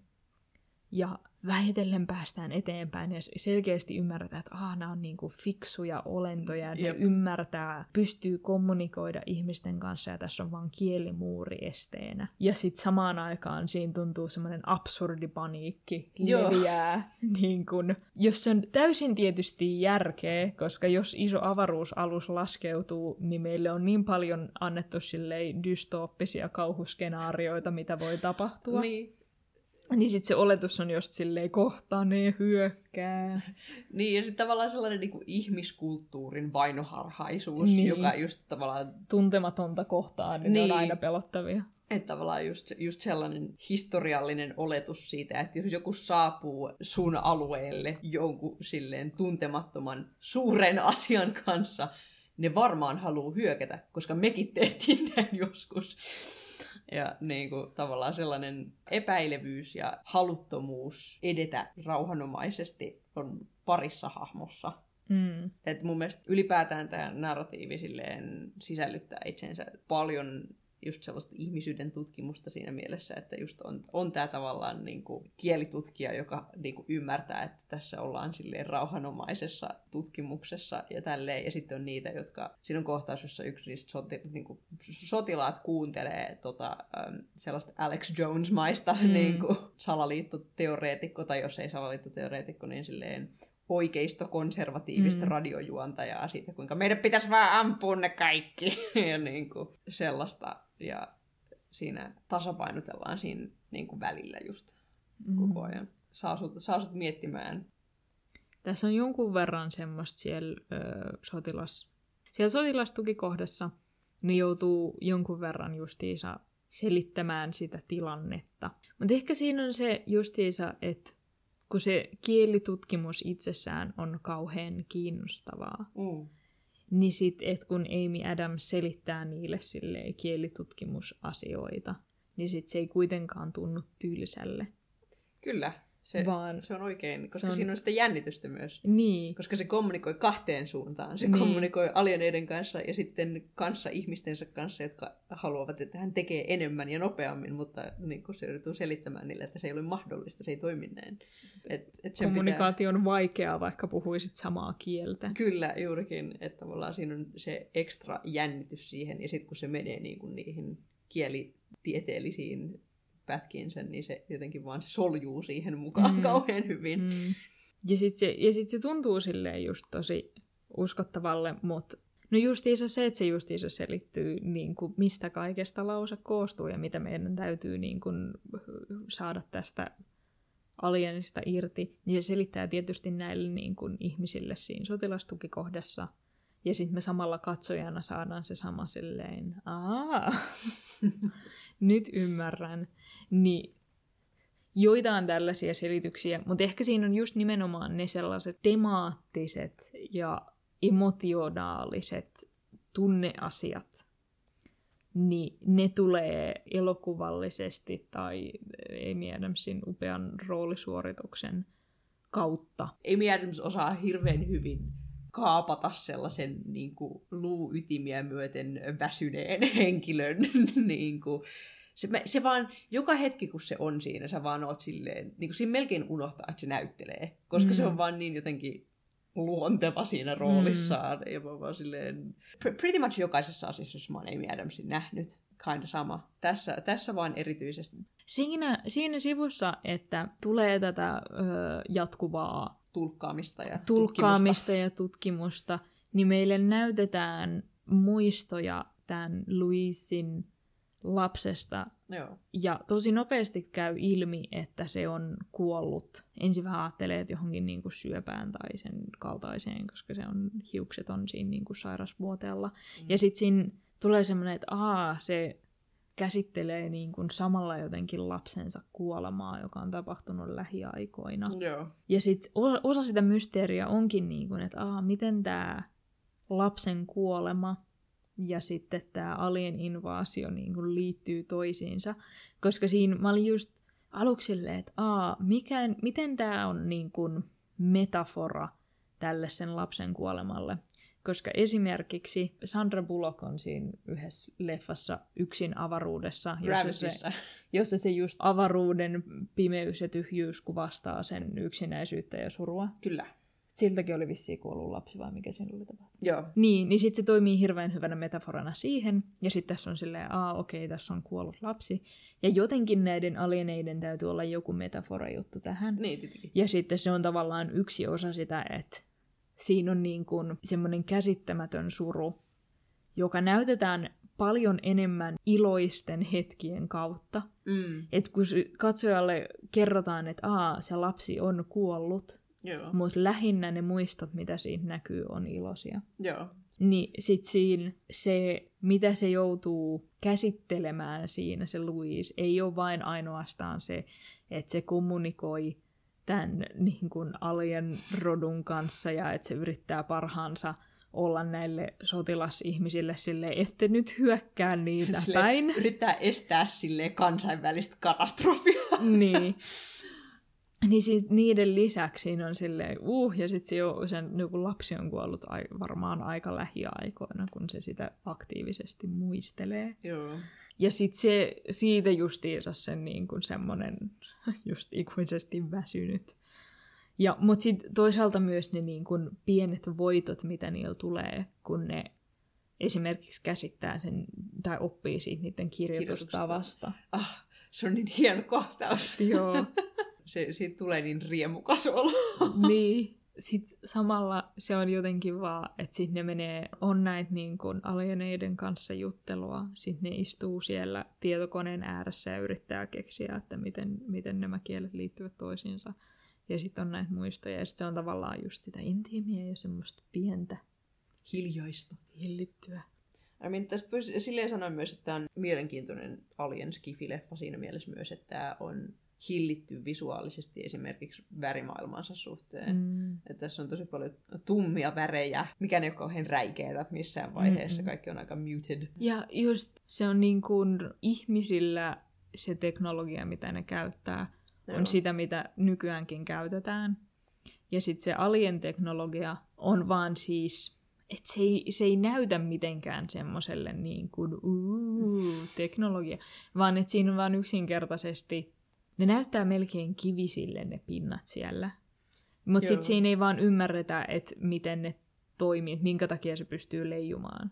Niin, kyllä. Ja sitten se on niinku, siinä on jotenkin sellaista cyberpunk Joo. meininkiä sellaisella, että aah, ja sitten on robotteja ja bla bla bla bla bla. Tulee sellainen fiilis, että se on melkein muinainen. Niin, että se, se toi- toimii jo enemmän jollain melkein taikuudella se niiden alus. Kyllä, että tavallaan kun se, Kuin- on, se on niinku sellainen massiivinen soikio, niin, joka leijuu täysin paikallaan ilman, että siitä lähtee mitään, ääntä tai energiaa. niin, tai niinku yhtään mitään, jätä mitään jälkeä siihen. Ko- Koska siinä on tavallaan niin yksinkertainen muoto ja tälleen, niin sitten tulee, sit tulee sellainen fiilis, että tässä on kyseessä jotain, joka on paljon suurempaa ja vanhempaa kuin mitä voimme koskaan ymmärtää. Mm.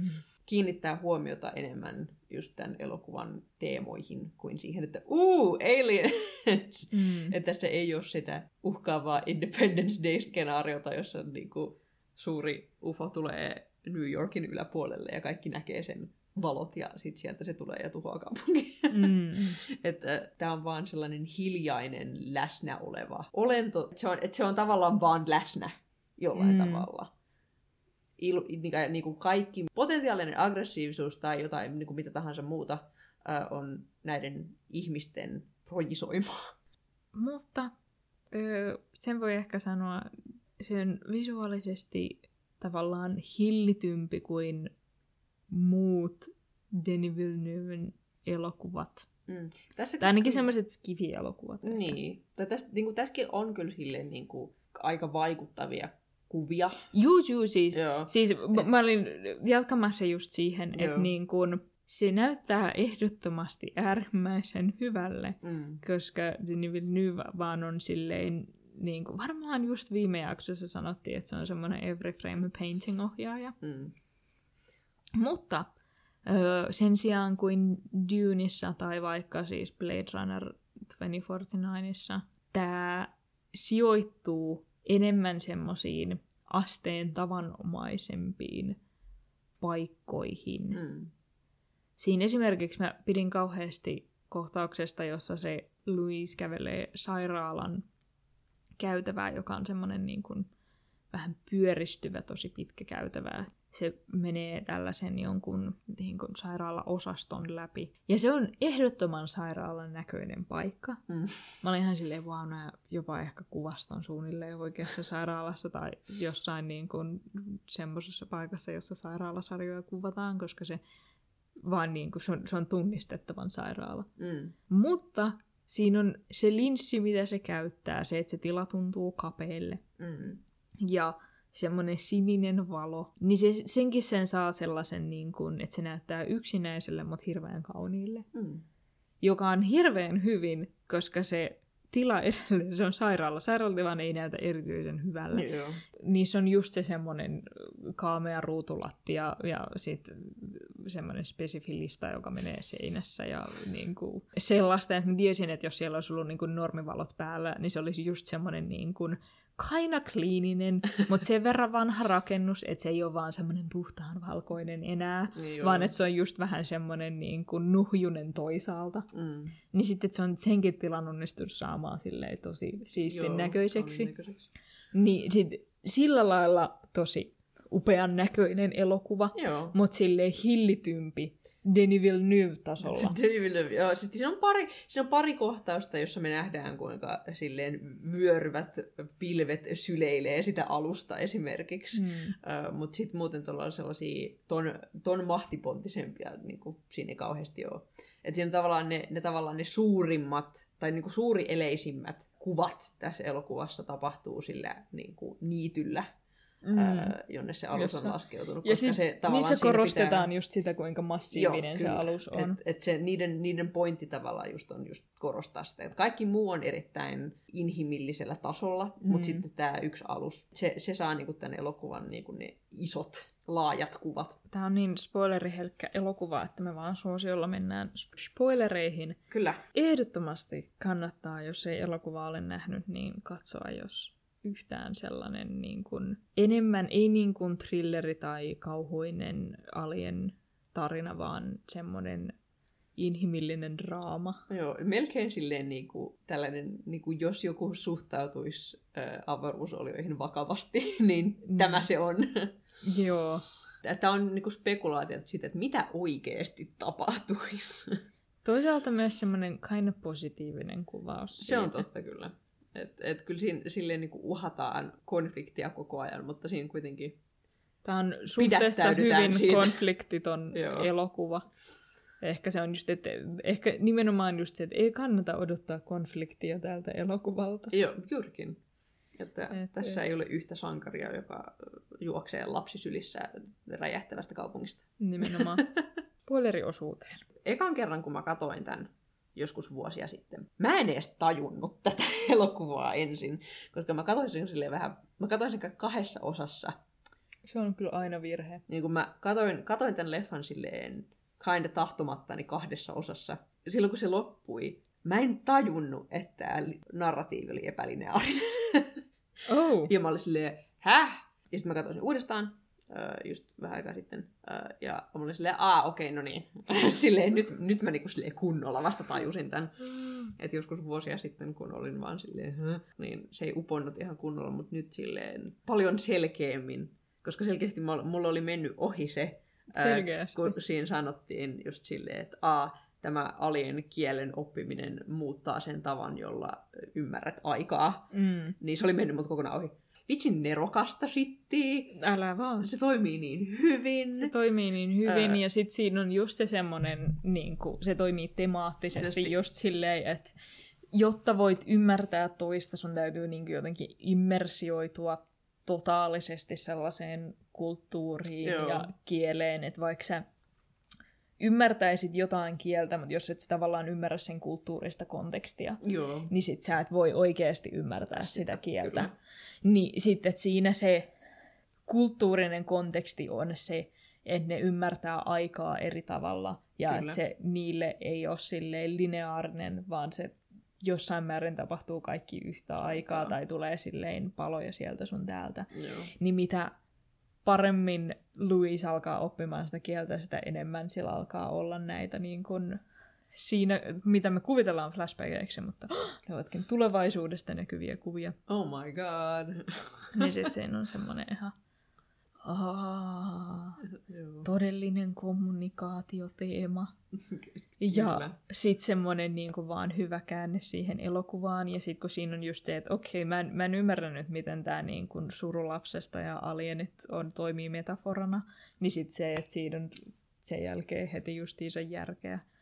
Että aa, se kysymys ei ollutkaan silleen, miten alienit kuvaavat ö, lapsen menetyksen surua, vaan kyse on siitä, että oletko valmis tekemään hankkimaan lapsen, vaikka tiedät, että se tulee kuolemaan. Niin. Niin. Mitä tekisit, jos näkisit tulevaisuuteen? Joo, että tavallaan siinä on just silleen niitä ihmisyys, inhimillisyysteemoja siitä, että niinku mikä on minkäkin kärsimyksen arvoista. Mm. Ja niinku, jos, niinku, jos sinulla olisi kyky muuttaa elämääsi, niin tekisitkö sen? Onko, onko silleen oma tasapainosi ja onnellisuutesi tärkeämpää kuin se, että viet joltakulta toiselta kokonaan elämän tai jotain mm. Muuta sellaista. Ja siinä on se koko silleen epälineaarinen ajan ymmärtäminen ja se, kun Louise pelastaa tilanteen Mm. siltä, että se alkaa ymmärtää sitä ajan käsitystä. Sitten tulee, sit tulee tavallaan sellainen, ah, this is galaxy brain, niin kuin fiilis. Ö, koska se, se tärkein asia, jonka Louise voi tehdä ymmärtääkseen itseään ja ymmärtääkseen elämää, on saada uusi tapa kommunikoida, jonka kautta nähdä maailma. Ah, niin kuin tässä on ollut koko ajan kyse silleen elämän ilosta, Niin, silleen surullisten puolien hyväksymisestä myös. joo. Kun se tuntuu just siltä, että aa, se yrittää käsitellä tässä sitä surua, mutta se tavallaan justiinsa ei varsinaisesti käsittele sitä.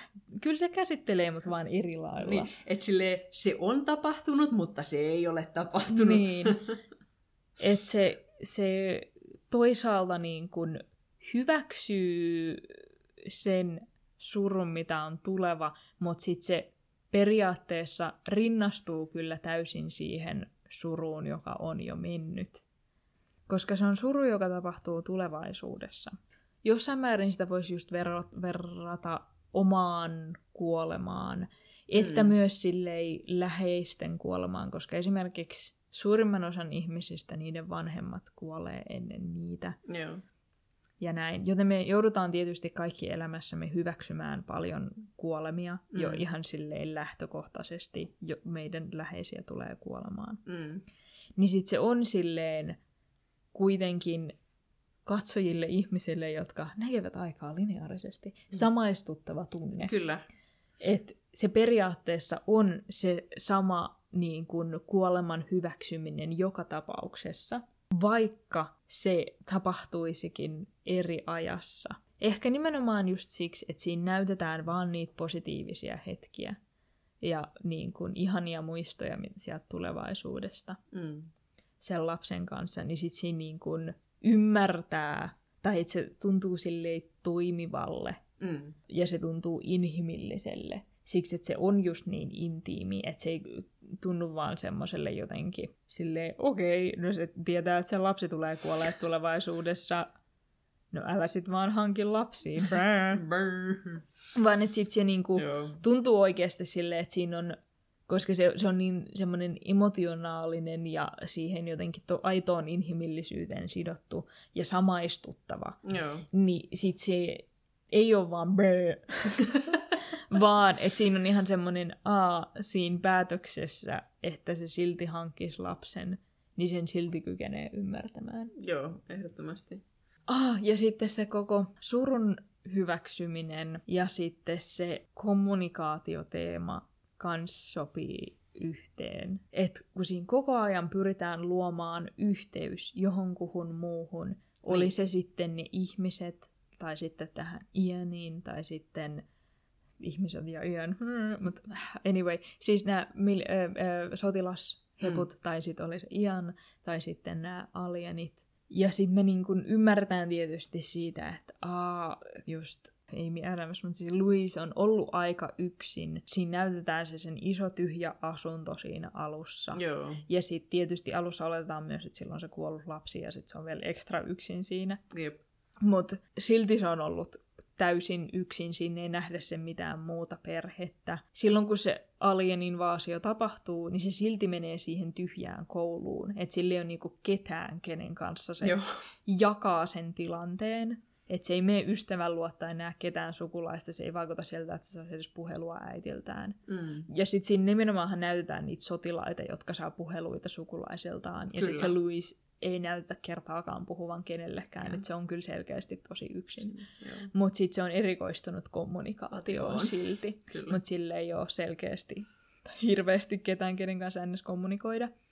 Niin sitten se löytää näitä silleen, en mä tiedä, onko tämä semmoinen, tämä ei ole varsinaisesti semmoinen, että se löytää paikan, johon kuulua, mutta se löytää yhteyksiä muihin, mutta sitten se myös samalla hyväksyy, että ne ei tule jatkuu ikuisesti. Joo. Ja se on se, mikä tekee elämästä kaunista, että se ei ole semmoinen niin kuin välttis turvallinen, vaan monia asioita voi tapahtua, mutta silti ne yhteiset hetket, mitä muiden kanssa jaetaan, on hirveän tärkeitä ja Joo. hyviä. Se, että siinä kaikki tapahtuu yhtä aikaa, niin, niin siinä tulee myös sellainen elä hetkessä niin. fiilis, koska niin kuin, elämäsi on kauhean lyhyt ja läheistesi elämä on kauhean lyhyt. Parasta ottaa kaikki irti siitä, jonka voi saada. Mä pidin myös siitä, että ne näyttää sen näkökulman, että se iän on, sit kun se saa niinku tietää, että niiden lapsi kuolee tavallaan vähän ennen aikojaan, Joo. niin sit, että se on katkera siitä päätöksestä, jonka Joo. Louis tavallaan teki niille molemmille. Joo, niin, kyllä. Meille katsojana näytetään, näytetään ne muistot, ja me ollaan niin selkeästi Louisin näkökulmassa, öö, että me niin kuin myötä eletään sen kanssa, ja se on se, kehen samaistutaan. Mm. Mutta silleen itsenäisenä individuaalina katsojana, joka on se niinku kolmas puoli siinä, joka ei vaan silleen... Tai siis tavallaan meille näytetään just silleen Louisin elämästä niitä semmoisia intiimiä hetkiä, jossa ei ole kolmatta ihmistä katsomassa Joo. niitä. Öö, ja siksi, koska ne on sellaisia, niin sitten me ymmärretään sitä paremmin. Mutta sitten taas Iania me katsotaan öö, Louisin silmien kautta. Joo. Ja sitten myös itse sellaisena kolmana osapuolena, mitä Ian on tavallaan siihen Louisin tarinaan, Joo. niin me ymmärretään tietysti silleen sen näkökulma siihen, että sä jossain määrin huijasit minua tässä. Joo, silleen, että kuinka saatoit. niin. niin kuin, joo. Ja kyllä siitä itsellekin tuli vähän semmoinen, että uh, se on kyllä aika julmaa, että se ei kertonut sille ennakkoon. Että jos ne olisi sopinut sen yhdessä, Joo. niin ehkä sitten. Mutta jos niin kuin se silleen pämäyttää yksi päivä, että niin muuten, nyt mun tunnon tuskat on niin pahat, että nyt mun on pakko kertoa tää sulle. Sen sijaan, että se olisi silleen ennakkoon, että haluatko elämäsi parhaimmat kymmenen vuotta vai jätetäänkö lapsi tekemättä? Niin. Mutta sitten siinä on tietty myös kysymys siitä, että sitten Janin päätös voisi estää Louisin elämän parhaimmat kymmenen vuotta. Sekin. Ainoa, miten mä kyllä pohdin, että miksi ne ei vaan tehnyt kaksi lasta. Törkeästi sanottu, ei se toinen korvaa sitä toista. Suru on silti ihan massiivinen, mutta ne olisi voinut silti tehdä kaksi lasta. ei voi. Novellissa päätettiin, että näin ei tehdä. Näin ei tehdä. Hyvä, hyvä kysymys. Tai siis kun se tietää, että se yksi tulee kuolemaan, niin ota sen parhaimmat vuodet sen kanssa, mutta sitten tee sellainen niin kuin... Rip to you, Louise, but I'm different. se niin kuin hyväksyy silleen kohtalonsa ja ymmärtää silleen tulevaisuuden Louisin päätökset. Joo. Ja silleen syleilee ne, jotta se saisi niin kuin sen ihanan tulevaisuuden, mikä sille on luvattu, joka tulee päättymään surullisesti. Mm. Silleen mä usein oikeastaan en tykkää kifistä. Pääosin sen takia, että mä oon vähän väsynyt siihen, ulkopuolinen voima tulee ja meille käy huonosti, jos emme ole isänmaallisia. Systeemi, joka tulee silleen 50-luvun McCarthyistisesta Hollywood-elokuvaperinteestä, jossa mm.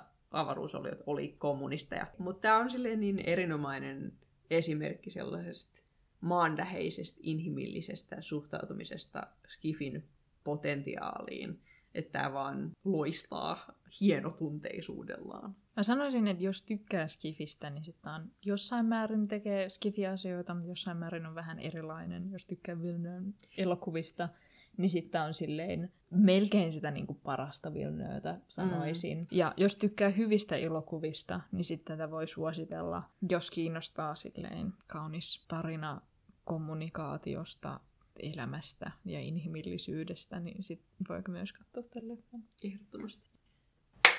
Sitten tämän jakson anime, yeah. Parasite niin Shinichi Izumi on tavallinen lukiolaisnuori, jonka sisään tunkeutuu parasiittinen alien olio, joka ei onnistu ottamaan Sinichin aivoja valtaansa, vaan jää hänen oikeaan käteensä.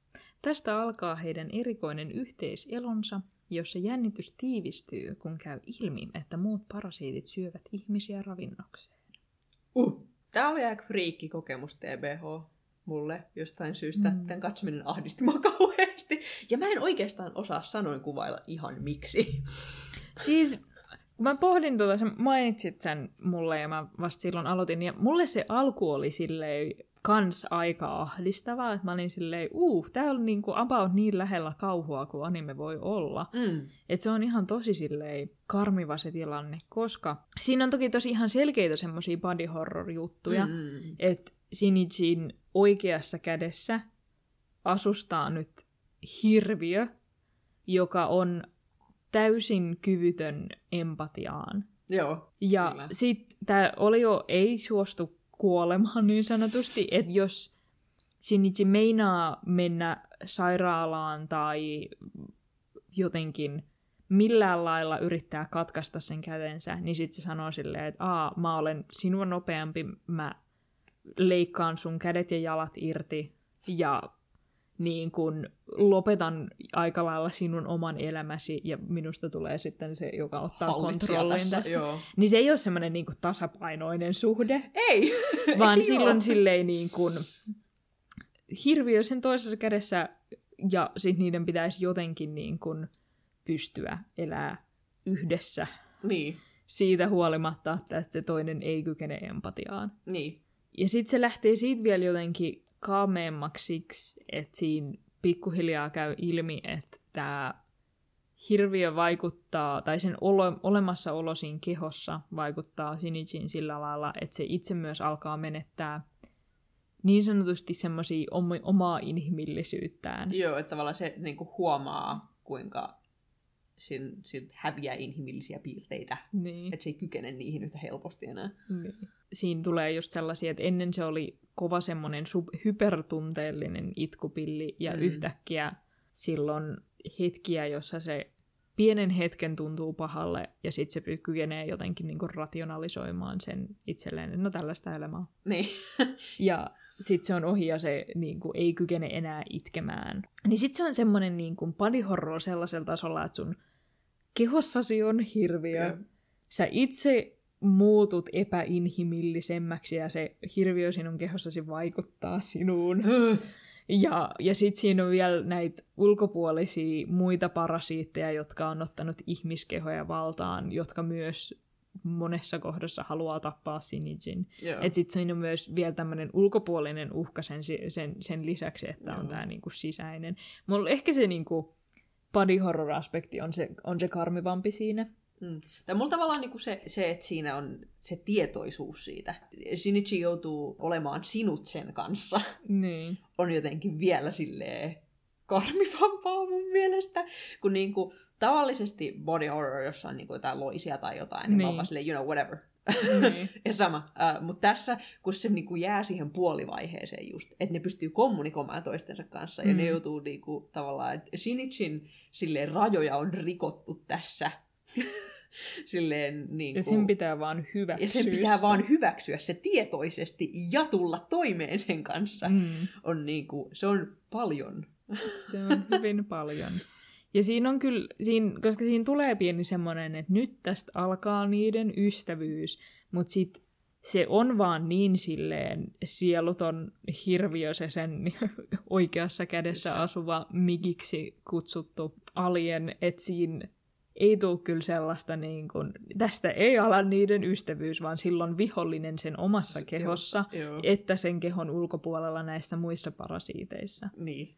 Ja sitten jos silloin vaikeeta, niin Migi ei niin kuin, tarjoa sille sellaista silleen, auttavaa ja ymmärrystä, vaan se on vaan silleen, miksi sä oot tollanen. Niin, silleen ihan kauheeta. Niin. kun tässä tavallaan se, tietenkin se voi tulkita niin monena eri asiana. Kun Shinichi on teini, niin. Ää, niin tavallaan sen voi tulkita monena tavallaan teini-iässä tapahtuvana asiana, aikuistumisena, maailman epäoikeuksiin heräämisenä, itsensä ymmärtämisen niin kuin, kanssa tulevaan kasvuun, joka voi aiheuttaa kaikenlaista itsevihaa ja ongelmaa itsensä kanssa, kun tavallaan vertaa itseään muuhun ympäristöönsä, jene jene. Että niin sitä Migin lois-statusta ja se tavallaan tiedostavaa loistatusta voisi niin kuin, verrata näihin asioihin, mutta niin monen muuhunkin. Joo, ja siis tietysti myös se, mikä siinä tulee tosi voimakkaasti, on sen ulkopuolisuuden tunne. Joo.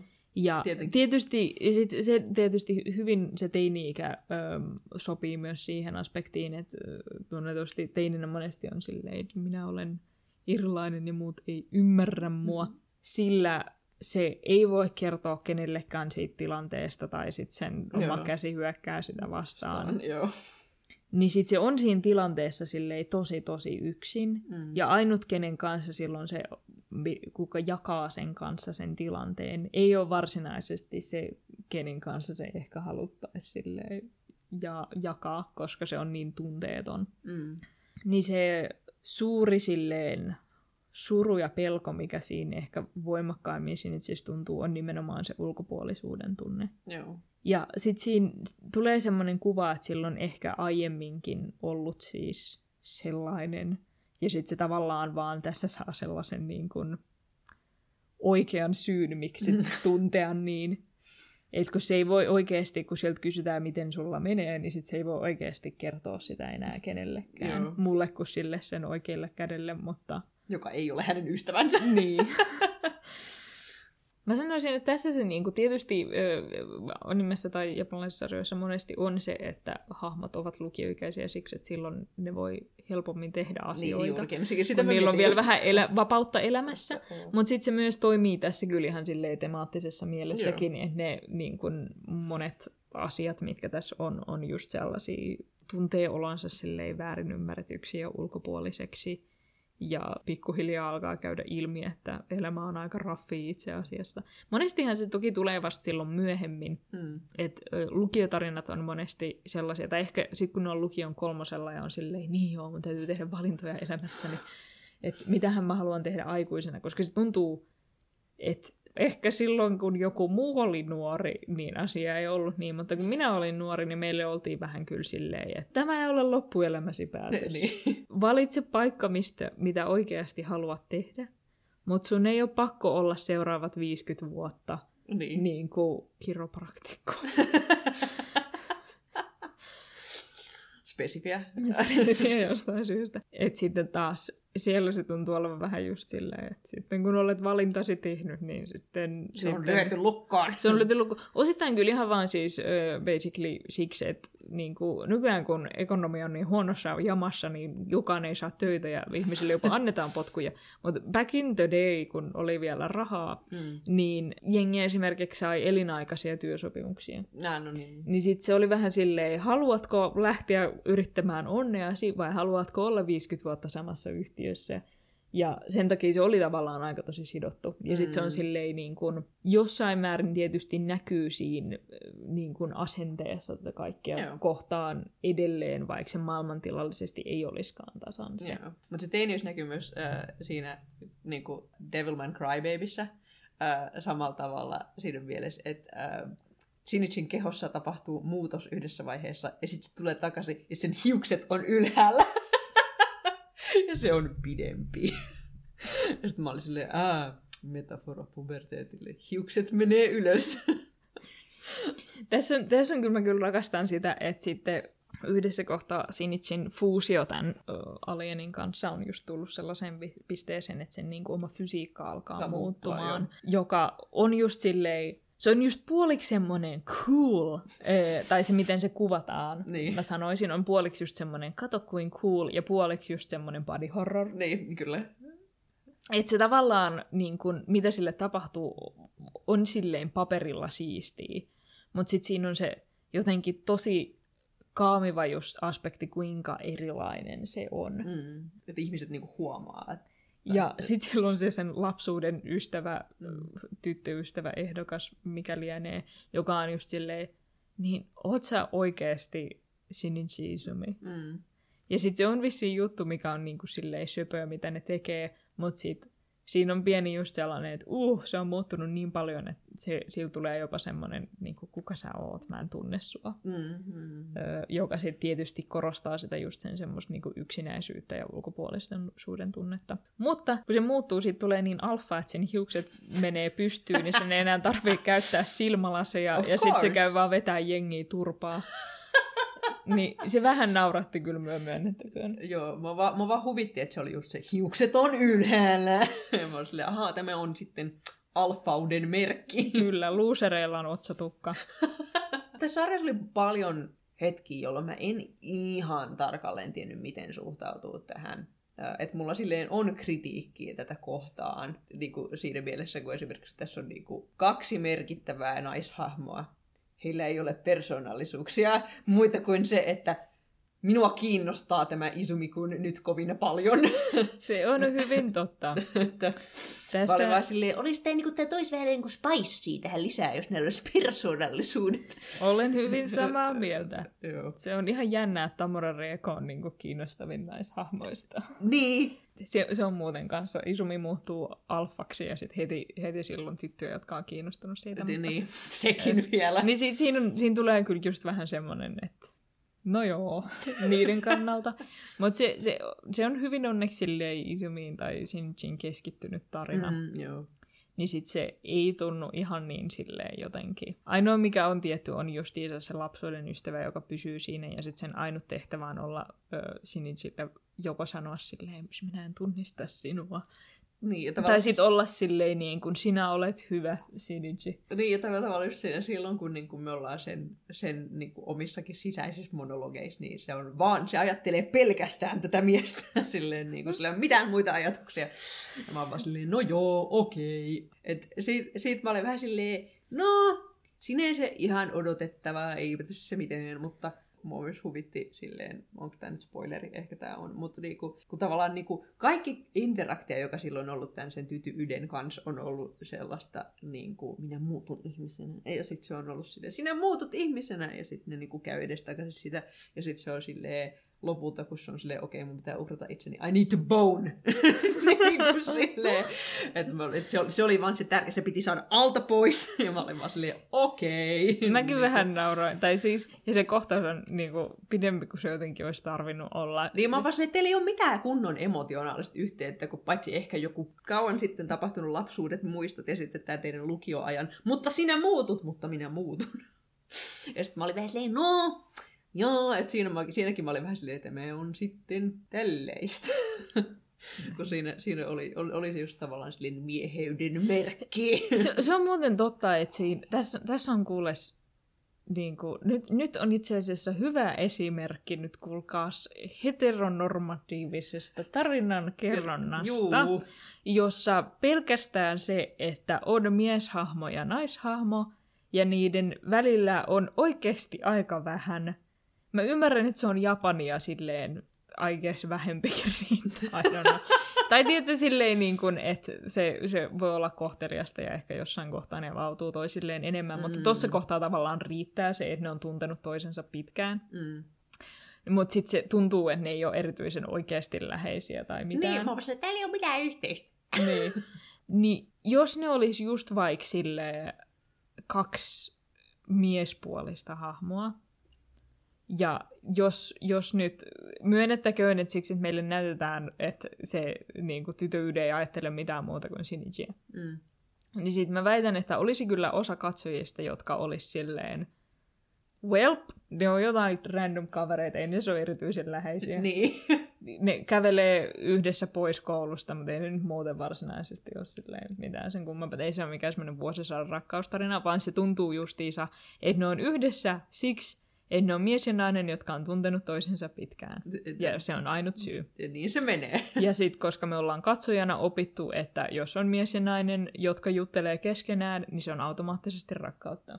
Joo, ja tässä tämä, kun, kun tässä on tämä toinen naishenkilö, kun tyty, tyty on Satomi, niin toinen tyty on Kana, niin Kana basically törmää Shinichiin silloin, kun se on vielä silleen Looseri. Niin, se ei ole vielä alfa. ei ole vielä alfa. niin, tota, ja mm. sitten se niin kuin osoittaa, että hänellä on standardeja ja hän on oikeudenmukainen, hyvä poika, joka haluaa oikeutta, jne, jne. Ja sitten se tarkoittaa sitä, että kana on niinku immediately ihan pakkomielteinen se suhteen ja seuraa sitä.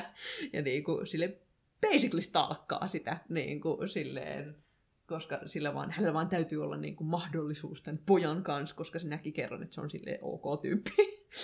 Mutta sittenhän se tietysti jaa. se alkaa muuttumaan, että sit niin kun, ö, kana on sensitiivinen näihin parasiitteihin ja sitten se jotenkin kykenee tunnistamaan ihmiset, jotka on parasiitteja. Mm.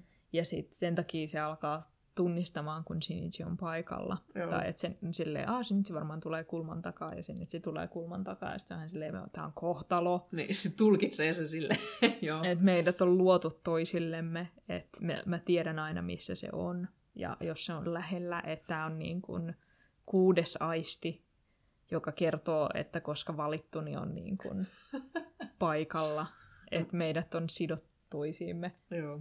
Tässä on just silleen niin kuin, hahmollisesti se oli aika tylsä. Mm. Että siinä on just vähän semmoinen... Niin kuin... Jälleen me ei saada tietää siitä melkein mitään. Ei niin, ei, sillä, ei sillä ole luonnetta. Niin. Öö, niin sit just silleen sille kanalle hahmollisesti se on aika tylsä juttu. Sille narratiivisesti, niin se, tässä on muutama eri semmoinen niin kuin, tämä on kuitenkin 24 jaksoa pitkä, niin sitten mm. tulee muutama eri tarinan kaari, jota käydään läpi. Esimerkiksi yksi on silleen muutaman jakson mittainen, että keskitytään enemmän kanaan Joo. ja siihen, kuinka se just kykenee tunnistamaan Sinichin. Mutta sitten se ehkä kiinnostavin osuus siinä on vaan se, että jos kana tunnistaa nämä parasiitit, niin se on itse asiassa hyvin todennäköisesti päätyy tilanteeseen, jossa yksi niistä päätyy hyökkäämään sen kimppuun. Mm. Varsinkin, jos se yrittää etsiä Shinichi, niin se menee paikkoihin, jossa se uskoo, että Shinichi saattaisi olla, ja sitten jollain näistä kerroista se saattaakin olla parasiitti, ja Jep. jos se on yksin sellaisen kanssa, se saattaa tulla syödyksi. Jep.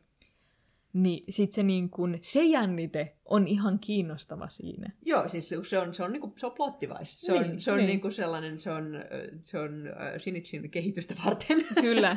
Äh, Kaikki se- hahmot, to be fair, ovat Shinjin kehitystä varten. Kyllä, kyllä, se on, se on kyllä totta. Tämä on hyvin, hyvin fokusoitunut päähenkilöön ja sit muut hahmot elävät, Hänen jotta voisi, voisivat antaa hänelle eri asioita. Kyllä. Joo, et, et, kun se, oli, se oli ehkä se mun suuri, suurin kritiikki tästä. Tässä oli hetki, joissa mä olisin, no jaa. Tämä on ehkä, sille- ei mul, tää ei tuntunut silleen äh, käsittämättömän pitkälle, Mm. mutta tässä on, tässä on just taas tämmöinen, että tämä on niinku manga, jonka on, tämä mangasta tehty adaptaatio. Mm. Ja sitten sen mangan on varmaan täytynyt kestää X määrä pituutta.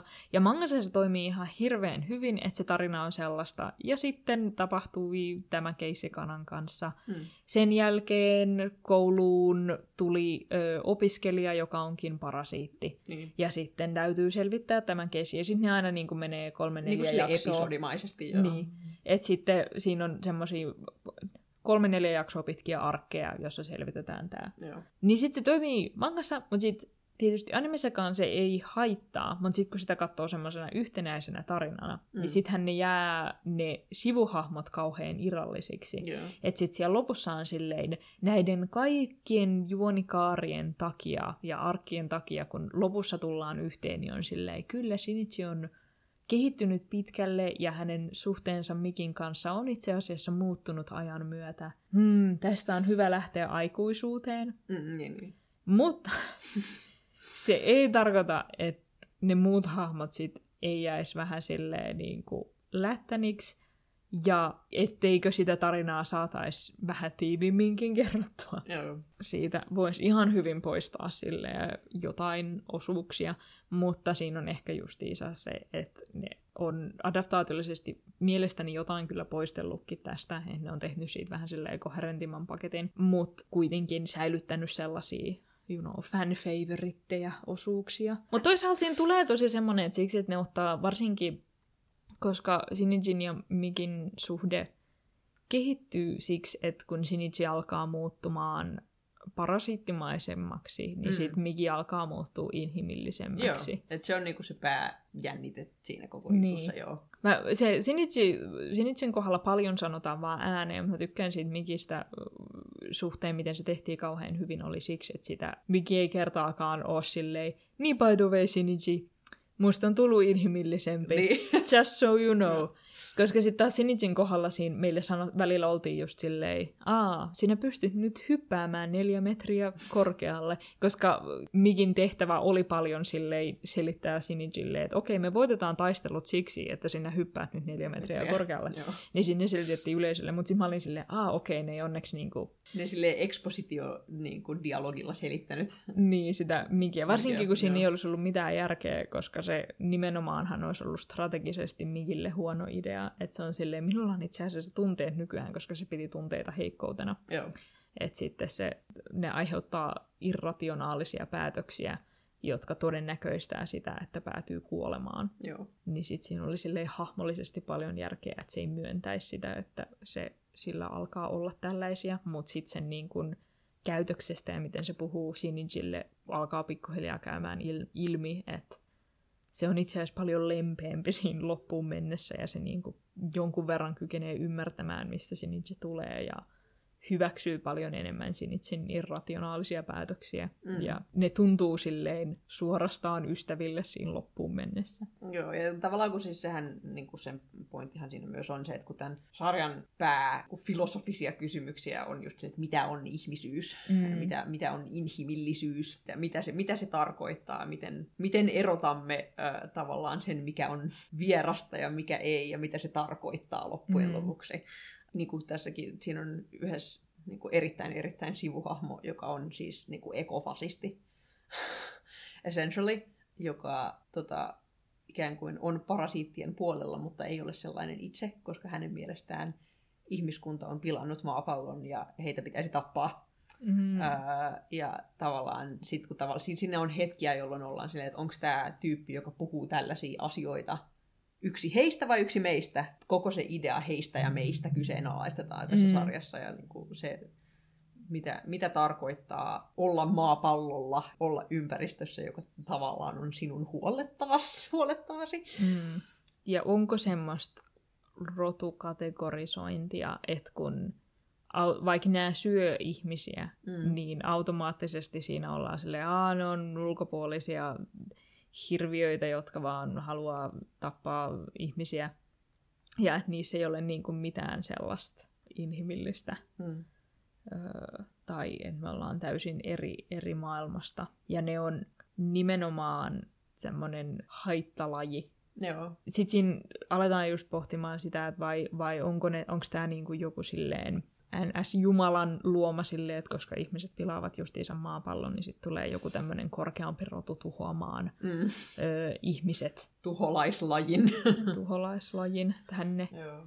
Et jos tässä on vaan taas tämmöinen elämän kiertokulku, jossa silleen linnut syövät hyttyset ja leijonat syövät linnut. Joo. Ja sitten tietenkin, siinä, kun Sinitsillä on se yksi käsi, joka osa vihollista, niin tavallaan mm. se niin kuin ihmisen kapasiteetti olla vahingollinen muille ihmisille. Mm. Siinä tulee monta kertaa niitä muitakin ihmishahmoja, jotka sille osoittaa samaa pahuutta, niin kuin lainausmerkeissä pahuutta mm. ää, muita ihmisiä kohtaan kuin nämä loiset itse. Erittäin selkeä central theme tässä. Ja justiinsa se, koska siinä on jonkun verran tietty semmoista vähän korostettua, mutta öö, rasismin ideaa, että se justiinsa ulkopuolinen ja sitten niitä arvioidaan silleen kollektiivina eikä yksilöinä. Joo. Että justiinsa siinä on semmoinen sarjamurhaaja hahmo, öö, ja sitten siinä on silleen, niin no jotkut ihmiset on tollasia, mutta ei yleensä kaikki. Mutta sitten taas niistä parasiiteista ne on lähtökohtaisesti aina silleen, että noi, ne on kaikki pahoja. Ja sitten sitä loppuun mennessä ne alkaa kyseenalaistamaan niin kuin, tätäkin. Se on kyllä kauhean kiinnostavaa, koska siis, siinä tulee niin semmoinen, että parasiitit on oikeasti aika pahoja, kun ne syö niitä ihmisiä. Mm. Mutta si, niin kuin niillekin voidaan antaa sympatiaa. Että oliko ihminen hirviö sittenkin? niin kuin tässäkin jaksossa, kun miettii Attack the Block, on silleen Alien Invasion, Invasion mikrotasolla siinä mielessä, että on lähiö, Mm. Sitten on Arrival, joka on makrotaso, silleen koko maailma, mutta sitten toisaalta erittäin henkilökohtainen. Mm. Ja sitten on tämä, joka on silleen fyysisesti mikrotasolla, niin kuin mm. silleen yksi... Hyvin henkilökohtainen alien niin. kehossa. Silleen niin kuin, se, on, se, on, se, niin kuin, se invaasionarratiivi on niin, kuin niin mikrotasolla, että siinä mennään silleen itse, sinun, minän niin kuin kehollisuuden valloittamiseen mm. niin kuin siihenkin asti. On jotenkin mielenkiintoista miettiä niin kuin näitä, näitä eri narratiivien tasoja. Mm-hmm. um, ja silleen kun tässä sen voi rinnastaa niin monen teemaan. Niin. Niin tavallaan niin kuin ylipäätään se, se idea ulkopuolisuudesta, joka liittyy sun sosiaalisesti määriteltyyn inhimillisyyteen. Joo. Et siinä on Siinä on kyllä sitäkin. Tästä saa paljon irti sille, että tässä on paljon pureskeltavaa, koska mm. tästä, tästä, tästä on aika monitulkinnallinen. Mutta täytyy mainita silleen toinen, toinen asia, joka huvitti mua tässä sarjassa, jolloin mä en tiedä, mä en tiedä oliko sen tarkoitus huvittaa mua. Mutta äh, kun tämä on silleen, kun tässä, tavalla, kun tässä on taistelukohtauksia monta, niin se näiden parasittien taistelutyyli vaan huvitti mua aika kauheasti. Sen ei ollut todennäköisesti tarkoitus kyllä huvittaa sua. Kun niillä on vaan sellaiset fucking nuudelit, joilla ne on silleen... Sitten mä olen vaan silleen Silleen jo, joka kerta mulla vaan tuli se TikTok-audio päähän, joka on se Have you ever been slapped by wet spaghetti noodle? Sitten mä vaan silleen kun niillä on sellaiset veitsilonkerot ja sitten ne vaan huitoo niin silleen se aggressiivisesti. Kyllä, se on kyllä aika koominen. Mä ymmärrän, että siinä on idea just silleen, että ne on supernopeita. Ne on niin nopeita, että se vaan näyttää siltä. Ne on oikeasti paljon silleen sulavampia. Mutta sitten siinä on just se, että kun ne vaan venyttää itsensä superpitkäksi ja sitten niillä on veitset ja sitten se on... Mutta sitten siinä on vaan semmoiset lonkerot, jotka tekee sitä. Joo. Mutta se on kyllä aika hyvin niin kuin, lonker, lo, lonkerokädet, jotka, tai lonkeroveitsikädet, jotka tappelee ei, eivät tehneet tästä sulle niin kuin, ei silleen lievästi ahdistavaa tai Niin, ei, niin ei. karmivaa. Siis, että se... se... Siinä oli vain joku sellainen, siinä oli sellainen tietty uncanny asia, joka silleen piti sen silleen. Mun mielestä se freakein juttu tässä oli vaan niinku Migin niinku muoto, kun se vaan ilmestyy siihen käteen. Se oli mun mielestä paljon ahistavampaa kuin ne veitsilonkerot. Se, se on kyllä, ja siinä on jotain, joka kerta kun se saa uuden sellaisen kyvyn tehdä asioita. Että sitten kun se alkaa vaan kävelee, niin siinä on jotain semmoista niin kuin, sille, sille en pidä tuosta fiilis. Se, niin kun ne, ne lonkerotappelut oli silleen kai huvittavia. Mm. Mutta mä pystyin silleen katsomaan sen ohi, koska niin kuin ne parasiitit muuten oli tarpeeksi ahistavia niin kuin ylipäätään. Se, että niillä oli niin kuin pool noodle tappeluita, ei ollut niin kuin lop, niin kuin lopullinen probleema, mutta täytyy sanoa, että mä silleen vähän hymähdin joka kerta. Silleen, tämä on niin kuin, tarinana niin kuin, aika hyvä kokonaisuus siinä mielessä, että sä pystyt ottamaan sen vakavasti siitä huolimatta, että siinä on hetkiä, jotka tulee, jos sä oot silleen, no jaa! Sitten kun sen täytyy olla, tai se niin kuin Shinijin henkilönkohtainen tarina siinä, sen kasvutarina toimii hirveän hyvin. Mm. Ja sille karmivat jutut on kyllä tosi karmivia siinä. Ja siinä kyllä kuolee paljon jengiä ja ni, ne tuntuu silleen epämiellyttäville. Ja siinä on semmoinen kauhu. Ja sitten kun se näkyy niin fyysisesti Shinichissä, mm. siinä on esimerkiksi yksen läheinen muuttuu parasiitiksi. Ja sitten se niinku, se on niinku fyysisesti vaan tehty näkymään siinä. Joo.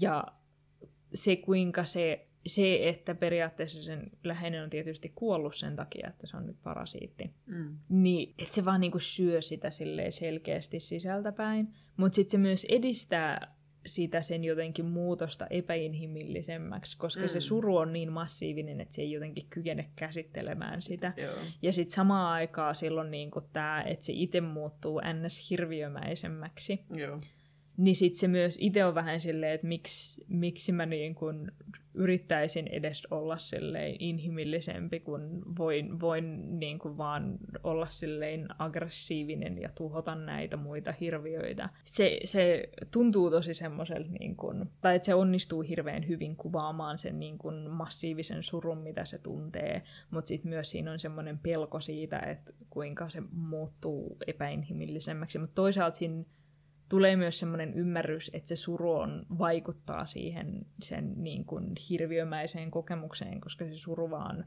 on niin voimakas, että se myös tekee ihmisestä tunnistamattoman. Joo. En ne voi muuttua ihan toisenlaiseksi, itse ne on vaan niin surullisia. Kyllä. Niin sit, että se, se metafora kanssa toimii, toimii siinä joo. hirveän hyvin. Teemojen silleen tuominen siihen ja niin kuin se lopputulema mihin siinä päästään tavallaan siitä, että niin kuin inhimillisyys on monimutkaista. Joo. ja tavallaan meidän täytyy edetä maailmassa armeliaammin toisiamme kohtaan, mä luulen. Mm. Niin silleen toimii kauhean hyvin. Että mä, mä, olin, silleen, mä olin tyytyväinen siinä lopussa mun mielestä se olisi voinut päättyä kymmenen minsaa aikaisemmin, mutta muuten Joo, mä olin siis, tyytyväinen. Ky- kyllä, niin kuin, mun mielestä siinä, siinä oli... Niin kuin... Me voidaan puhua spoileriosuudesta siinä lopusta. Joo. Vitsi mä petyin. Siihen viimeisen kymmenen minuuttia se oli meidän, mä olin ihan silleen, että this is a masterpiece. Ja sit, sit, Joo, tai se mä... aivan, aivan loppu oli mun mielestä hirveän hyvä ja sitten siinä tulee ihme viimeiset kymmenen minuuttia, mutta... Joo, mä, mä, mä, olen, mä olen samaa mieltä. Joo. um, mutta tota, mutta sitten se niinku, tavallaan ne, se teemojen niinku, yhteentuominen mun mielestä joo, hyvin se, siinä. Joo, munkin mielestä se niinku, laajempi loppu siinä oli joo. todella hyvä. Mutta joo, silleen ehkä tälleen spoilerittoman osuuden kokoon kerääminen, että siinä niinku se hahmokehitys ja ne teemat, jota sen hahmokehitys tuo eteenpäin, on se niin kuin jotenkin oli se sitten sellaista niin kuin jotenkin parihorroria, mutta toisaalta jotenkin tällaisen niin kuin erilaisuuden hyväksyminen ja sitten se ulkopuolisuuden käsittely, öö, jossain määrin just semmoisen itsensä hyväksyminen. Mm. Kaikki tämä toimii kauhean hyvin ja siinä on niin kuin kaikki nämä eri parasiittityypit hyökkää. Siinä on vähän erityyppisiä, että oli se sitten läheinen, joka muuttuu parasiitiksi, tai Mm. että koulussa onkin yksi parasiittiopiskelija, Mm. tai yhtäkkiä tulee tämmöinen suurempi parasiittihyökkäys johonkin. Niin ne, siinä tulee aina semmoinen, että aa, jännittävää, miten ne pääsee tästä tilanteesta taas Joo. hoidettua, ja sitten siinä on erilaisia semmoisia, hei, nyt saat nämä supervoimat tältä niin kun parasiitilta siksi, että se on sinun kehossasi ja sen, että se pystyy Mm. hyppäämään neljä metriä, että tätä voidaan käyttää nyt hyväksi. Niin, että sitten siinä on semmoista niin taistelutaktikointia. Ja ne nimenomaan, siis tavallaanhan on just kiva, että ne ei voita siksi, että ne on vahvimmat, vaan ne so- voittaa siksi, että ne on fiksuimmat. Kyllä, he taktikoivat. Joo, ja sitten ne tekee yhteistyötä. Tietenkin. ja ne voittaa sillä yhteistyöllä. Niin sit se, se kaikki on just kyllä kauhean hyvää, että siinä niin kun, joka ikinen sekunti ei ole silleen loistelias, mutta se on niin kun tosi solidi Joo, kokonaisuudessaan. niin mäkin sanoisin. Ja sitten siinä on niin kun, jos hyväksyy sen, että se keskittyy hyvin paljon Sinijin, Joo. että sitten nämä muut hahmot jää vähän silleen tyhjemmäksi, mutta se mitä se haluaa sanoa toimii kauhean hyvin kuitenkin, että sitä pystyy silleen suositella. Mutta nyt vois Spöler. spölerösyyteen.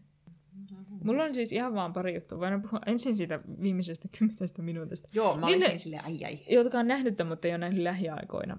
niin siis täydellinen loppu olisi ollut se, että Migi sanoo Shinijille sen unessa, että hei, olet ystäväni ja tulet unohtamaan tämän, kun heräät, koska niin aina tapahtuu, mutta...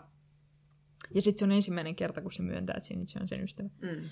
Että sillä on selkeästi tunteita ja nyt se tavallaan niin kuin sanallistetaan vielä tällaiseen näin selkeään muotoon, että se on silleen, minä oikeasti välitän sinusta ystävä. Mutta sitten se on silleen, minä, minä aion tutkia tätä kehossa olemista ja minu, minua silleen entiteettinä, koska se on kauhean semmoinen tutkiva hahmo, Joo.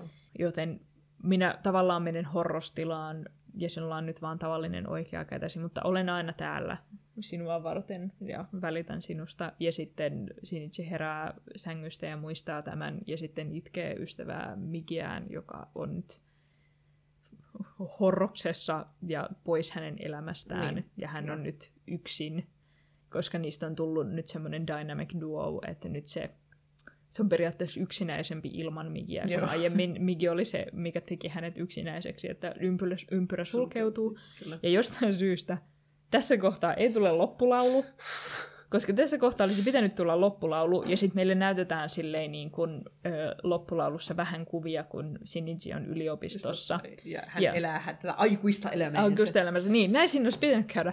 Ei, ei tapahdu. Ai jaa.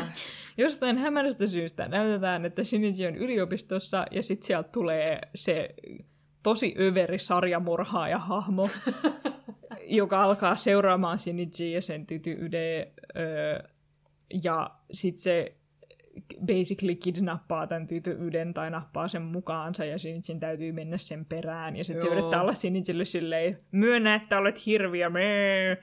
Ja sitten siinä tulee silleen niinku tosi niinku pakotettu, öö, jotkut ihmisetkin ovat hirviöitä, joka me ollaan saatu jo äärimmäisen niin. hyvin esiin Se on tullut monta kertaa. monta kertaa. Se hahmo me ollaan nähty jo aikaisemmin ja siitä hahmosta tuli tosi selvästi er, ir, irti se, että aha, okei, jotkut ihmiset ovat ihan hirveitä hirviöitä.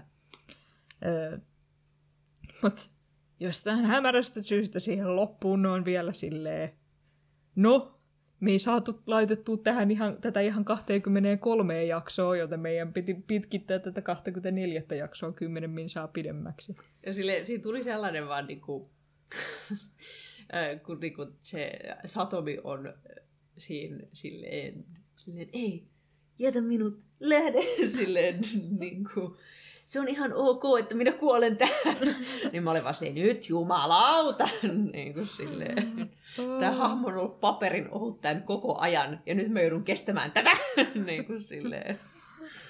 Mitä helvettiä. Ää, Ja sitten kun siinä, ne tekee sen fake outin myös siinä, että. "Ää, hän ei ehtinyt ajoissa pelastamaan Satomia. Ja sitten ehti, koska Biggie or something. Vai oliko se Migini? Oli se Miki Ää, siis. et- Siinä tehtiin selväksi, että Joo. se niin kun, heidän ystävyys Sinitsin kanssa on niin lujaa, että hän heräsi horroksesta auttamaan Sinitsi.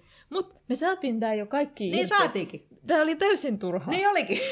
Me ymmärsimme, että Miki ja Sinitsi ovat hyviä ystäviä ja välittävät toisistaan hyvin paljon. Siis mä olin, siis mä olin oikeastaan We kokonaan unohtanut, että toi loppu tapahtui ennen kuin sä mainitsit sen. Ja mä olin silleen, ai niin, toi paska. Mä olin niin, siis koska se muuten oli just silleen niin kuin, että aa okei, tää oli vähän pitkähkö tossa ja mä ymmärrän, että tää koostuu tällaisista arkeista, joten se kokonaisuus on silleen tavallaan pidempi kuin mitä se tarina ehkä tarttis, mutta se pysyi koko ajan mielenkiintoisen, no problem. Ja sit hirveän hyvä loppu, mä olin ihan silleen, niin kuin clap sille, No kun niin. se itkee Migiä siinä sängyssä herätessä. Mä olin ihan silleen, tämä oli ihan täydellinen loppu, ja sitten se vaan jatkuu. Ja jää. Mä olin niin vihanen, mä olin niin vihanen. How dare they? Se, se oli kyllä jokseenkin outo päätös, josta Joo. itsekään en pitänyt niin, siinä niin pitkälle, että unohdin, että se tapahtui. Um, mutta silleen, vaikka mä ylipäätään tykkäsin tämän tematiikasta kauheasti, Mm. Niin oli hetki, jolloin niin kuin, ne sille esimerkit, joita ne käytti, sille tuntui vähän edgelordilta. Joo. Että mä olin vähän silleen, no, tämän olisi voinut ilmaista hienovaraisemminkin, mutta I Ehdottomasti see what you're doing. se, se Muist, ehkä siinä, siinä alussa just mä tavallaan, mun mielestä ne vähän ylikäytti sitä sarjamurhaajaa tähän lo, lopun tietysti, Joo. se, se oli niin kuin viimeinen naula arkkuun, mutta siis, että se, että ne esitti sen ja sitten ne teki ilmi sen, että aa, tämä tyyppi ö, on silleen kauhea hirviö ihmiseksi. Niin sit se on silleen, aa, jos olisi ollut siinä yhdessä jaksossa vaan, eikä välttäisi edes enää siellä, Joo. niin kun, sit kun ne alkaa mennä siihen rakennukseen Joo. jahtaamaan niitä monia parasiitteja siinä, niin sen olisi voinut poistaa sieltä, koska sit siinä oli jo se tyyppi, joka oli silleen, öö, joskus täytyy olla uhria, jotta pääsemme niin kuin for the greater good, Mm.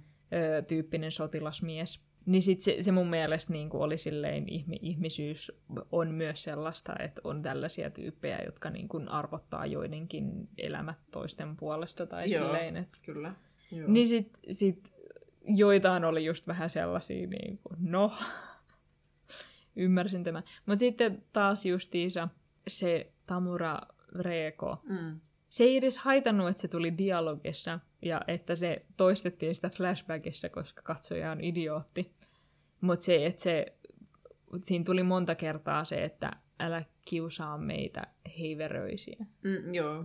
Niin mä pidin jotenkin kyllä kauheasti siitä, että se toi hirveän hyvin yhteen sit siinä, koska siinä se alku on niin silleen, niin kuin Jesus Christ, nämä on hirviöitä nämä parasiitit. Joo. Et se, ja sitten kun me tutustutaan Migiin silleen hahmona, ja sitten se alkaa muuttua inhimillisemmäksi, vaan siksi, että se on yhdessä Sinitsin kanssa, mutta ne, ne kaikki muut on edelleen niin kuin täysin mm. silleen empaattiakyvyttömiä. Niin siinä on semmoinen niin kuin aika, että ei ne ole mitenkään hirveän myötätuntoinen fiilis niitä kohtaan kyllä ole. Mm. Ja että siinä on käyty niin paljon tuskaa läpi.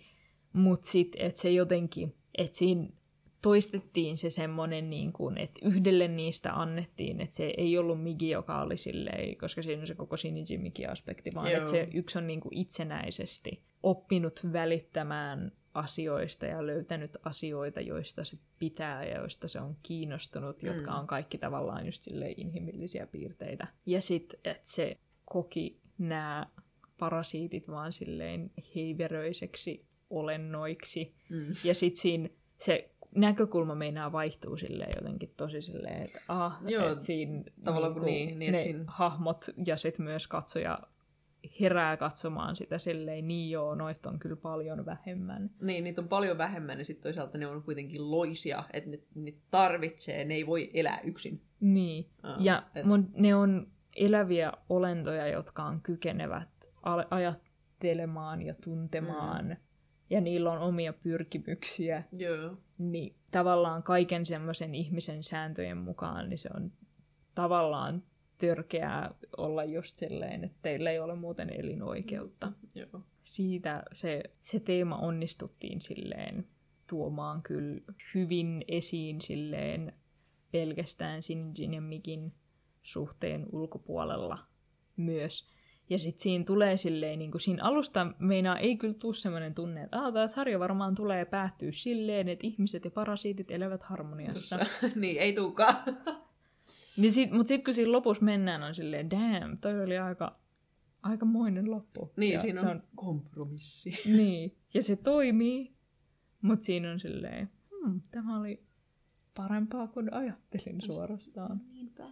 Kyllä, että vaikka, vaikka siinä oli tavallaan hetki, jolloin niin repliikejä ja hetkiä asetelmia, joissa mä olin silleen, no toi on silleen huvittavasti mustavalkoinen väite silleen, tässä tarinassa, joka yrittää sanoa, että elämä ei ole mustavalkoista. Niin. että tavallaan just niin kuin se ekofasisti jäbä, Joo. jossa mä olin vähän silleen, no, I mean, I guess on jengi, jotka ajattelee noin. Tai... Se, se on kyllä vähän, tiedätkö, kun nykyään supersankarialokuvissa tai muissa vastaavissa toi on nykyään se pääpahis. Mm. Että se on se Thanos tai Venomissa oli sellainen, Mission Impossibleissa oli sellainen. Että se on se niin kuin helppo toimintaelokuvapahis, joka on silleen, Aa, jotta voimme pelastaa planeetan, meidän täytyy tuhoa ihmiset. Se on, se on jo niin myös, tässä on tietysti tämä tuli vähän aikaisemmin, mutta se on myös niin karikaturoitu hahmo tässä mennessä, että on ihan silleen, uh. Joo. Lempari asioita tässä oli se, että tässä oli dubsteppia. se on villi kyllä se soundtrack. se oli yksi ekoja asioita, jotka mä niinku huomasin sille eka jakso. Se, sitä on vaikea olla huomaamatta, koska yhtäkkiä siinä on vaan se niinku... niin. Ja se, se tulee niin kovaa, että se, se on miksattu todellakin silleen beat dropiksi. Ehdottomasti. Se oli niinku battle beat drop, vähän niin. dubsteppia sekaan. Ja sit se on niin absurdi, koska sitä ei vaan käytetä missään. Niin. Et, kun, mä ymmärrän, että nykyään ei edes niin, kuin, niin paljon, se ei ole muodissa niin kuin, soittaa dubsteppia, tai niin. Niin, yhdessä kohtaa oli se niin kuin hetki, että sitä oli se, enemmän. Se oli se 2014. se oli se 2014. Mutta vaikka katsoisi sarjoja tai elokuvia 2014, niin ne on sentään niin fiksuja, että ei ne siihen laita dubstepia. Tämä niin, kokeellinen päätös. Kokeellinen päätös, ja mun mielestä se oli kyllä vähän väärä päätös. se huvitti mua niin paljon. Koska se joka kerta oli toi vaan semmoiseen niin kuin, oh, dubstepia, mitä, what? ne halusi olla, kato, cutting edge. kyllä. Ne hauskasti ajoittivat sen sarjan silleen spesifisti. Joo, silleen kaiken kaikkiaan sanoisin tästä, että ei mun suosikki anime, jonka sä oot mulle näyttänyt. Mm. Mutta silleen osaan arvostaa tämän teemoja. Mulla on sama fiilis. Tässä oli kolme erilaista ja eri loppupäätökseen päätyvää niin kuin, äh, Alien-sarjaa. Enemmän aika rauhanomaisia sanomaltaan kuin... Näissä ei ole silleen McCarthyn sellaista tappakaa kommunistit meininkiä. Niin. Aika Attack the Block on eniten, eniten sellainen. Mutta... Niin, mutta siinäkin niinku ne, ne silleen ne alienit kuvastaa eniten vaan silleen yhteiskunnallisia niin kuin vahingollisia struktuureja. Niin. Niin, että tavallaan niin kuin, sekin, se on, se on niin kuin sen metafora, että näissä kaikissa tavallaan inhimillisyys skifin keskusta, joka se yleensäkin on. Mm. Ähm, mutta tavallaan näissä just silleen sen, sen ulkopuolisen vaikutuksen kautta tutkailtiin ihmisyyttä Attack the Blockissa silleen yhteiskunnallisella, rakenteellisella mm. tasolla, uh, Arrivalissa silleen niin kuin henkilökohtaisessa sellaisessa niin kuin elämän ja ajan ja niin kuin onnen pohtimisessa ja sitten Parasitessa se oli taas enemmän sellainen laajempi identiteetti, niin kuin universaalimpi, universaalimpi identiteettikysymys mm. ja niin kuin inhimillisyyden kysymys sellaisella niin kuin filosofisella tasolla. Mm. Et, niin kuin, silleen, nämä kaikki kolme tavalla yhdessä silleen ilahduttaa mua siitä, kun, niin kuin, mihin kaikkeen Skifi pystyy taas. Mm. Et, ylipäätään, niin kuin vaikka Skifi ei olisikaan se mun genre, niin ylipäätään genre-viihteen ystävänä se silleen tuo mulle paljon iloa, että mm. siitä niin kuin voi, voi nähdä tavallaan kuinka hedelmällistä on pohtia ihmisyyttä genren kautta. Mulla on jo sama fiilis. Mä ennen ajattelin, että mä en pidä skivistä, nykyään musta tuntuu, että mä pidän, mutta se ehkä johtuu nimenomaan siitä, että mä katson niitä hyviä mulle tehtyjä skifi-elokuvia. Niitä tiettyjä skifiä. Niin. Et, et pelkästään, että se niinku käsittelee skifi-aiheita, ei lähtökohtaisesti tee siitä mulle Mm. hyvää. Mutta otan mielelläni vastaan kaikki Denis Villeneuven elokuvat tai vastaavat tällaiset ex machinat, joka ei ole siis häneltä, mutta kumminkin. Joo, mutta niinku, Niinku- ylipäätään, ylipäätään, siis musta tuntuu, että sä havittelet tässä genre-konventioista poikkeavaa skifiä. Jossain määrin. Mä, Jossain mä, on- määrin. mä, mä en tiedä, niinku, että onko moderni skifi sellaista, ettei, et voiko noin enää edes sanoa vai Mm, totta, onko se totta. vaan silleen, tämä on osa tätä, näitä, näitä skifitarinoita, osa niistä on, on, on silleen vähemmän space mambo jumboa ja enemmän vaan silleen tosi sellaista inhimillistä filosofista pohdintaa ihmisyydestä. Mm. Ainoa mitä odotan, Oh, alien romansseja. alien romansseja! niin kuin periaatteessa edelleen, ja sikä, se on kinda alien, mutta lisää alien romansseja, mutta siis toi on niin kuin lähimpänä toi uh, Shape of Water, Totta. mutta se on vedenalainen kalamies, Kalamies! eikä varsinaisesti semmoinen avaruudesta tippuva Totta. kalamies. Joten Ei ole avaruuskalamies. niin, Ihan joten tavallinen vaan. haluaisin lisää alien romansseja. Mun mielestä se on se, selkeä seuraava etappi tässä. Hmm. Koska mä yritin etsiä tähän jaksoon, ja sitten oli kaikki jotenkin silleen... Et, ei niinku, Ei kelvannut. ei kelvannut. Se on ihan ymmärrettävää. Et, tai niinku, tai me, meillä oli vaan niinku, nämä kaikki oli kauhean hyviä nämä elokuvat. Kyllä. Niin sit se olisi parhaimmillaan ollut silleen, no fine, mä otin tämän tähän siksi, että tässä oli alien romanssi. Mutta meidät löytää leffakestit.net ja sosiaalisesta mediasta Twitteristä ja Instagramista at leffakesti. Laittakaa kysymyksiä ja kommentteja. Kiitos, että kuuntelitte. Kiitoksia kovasti.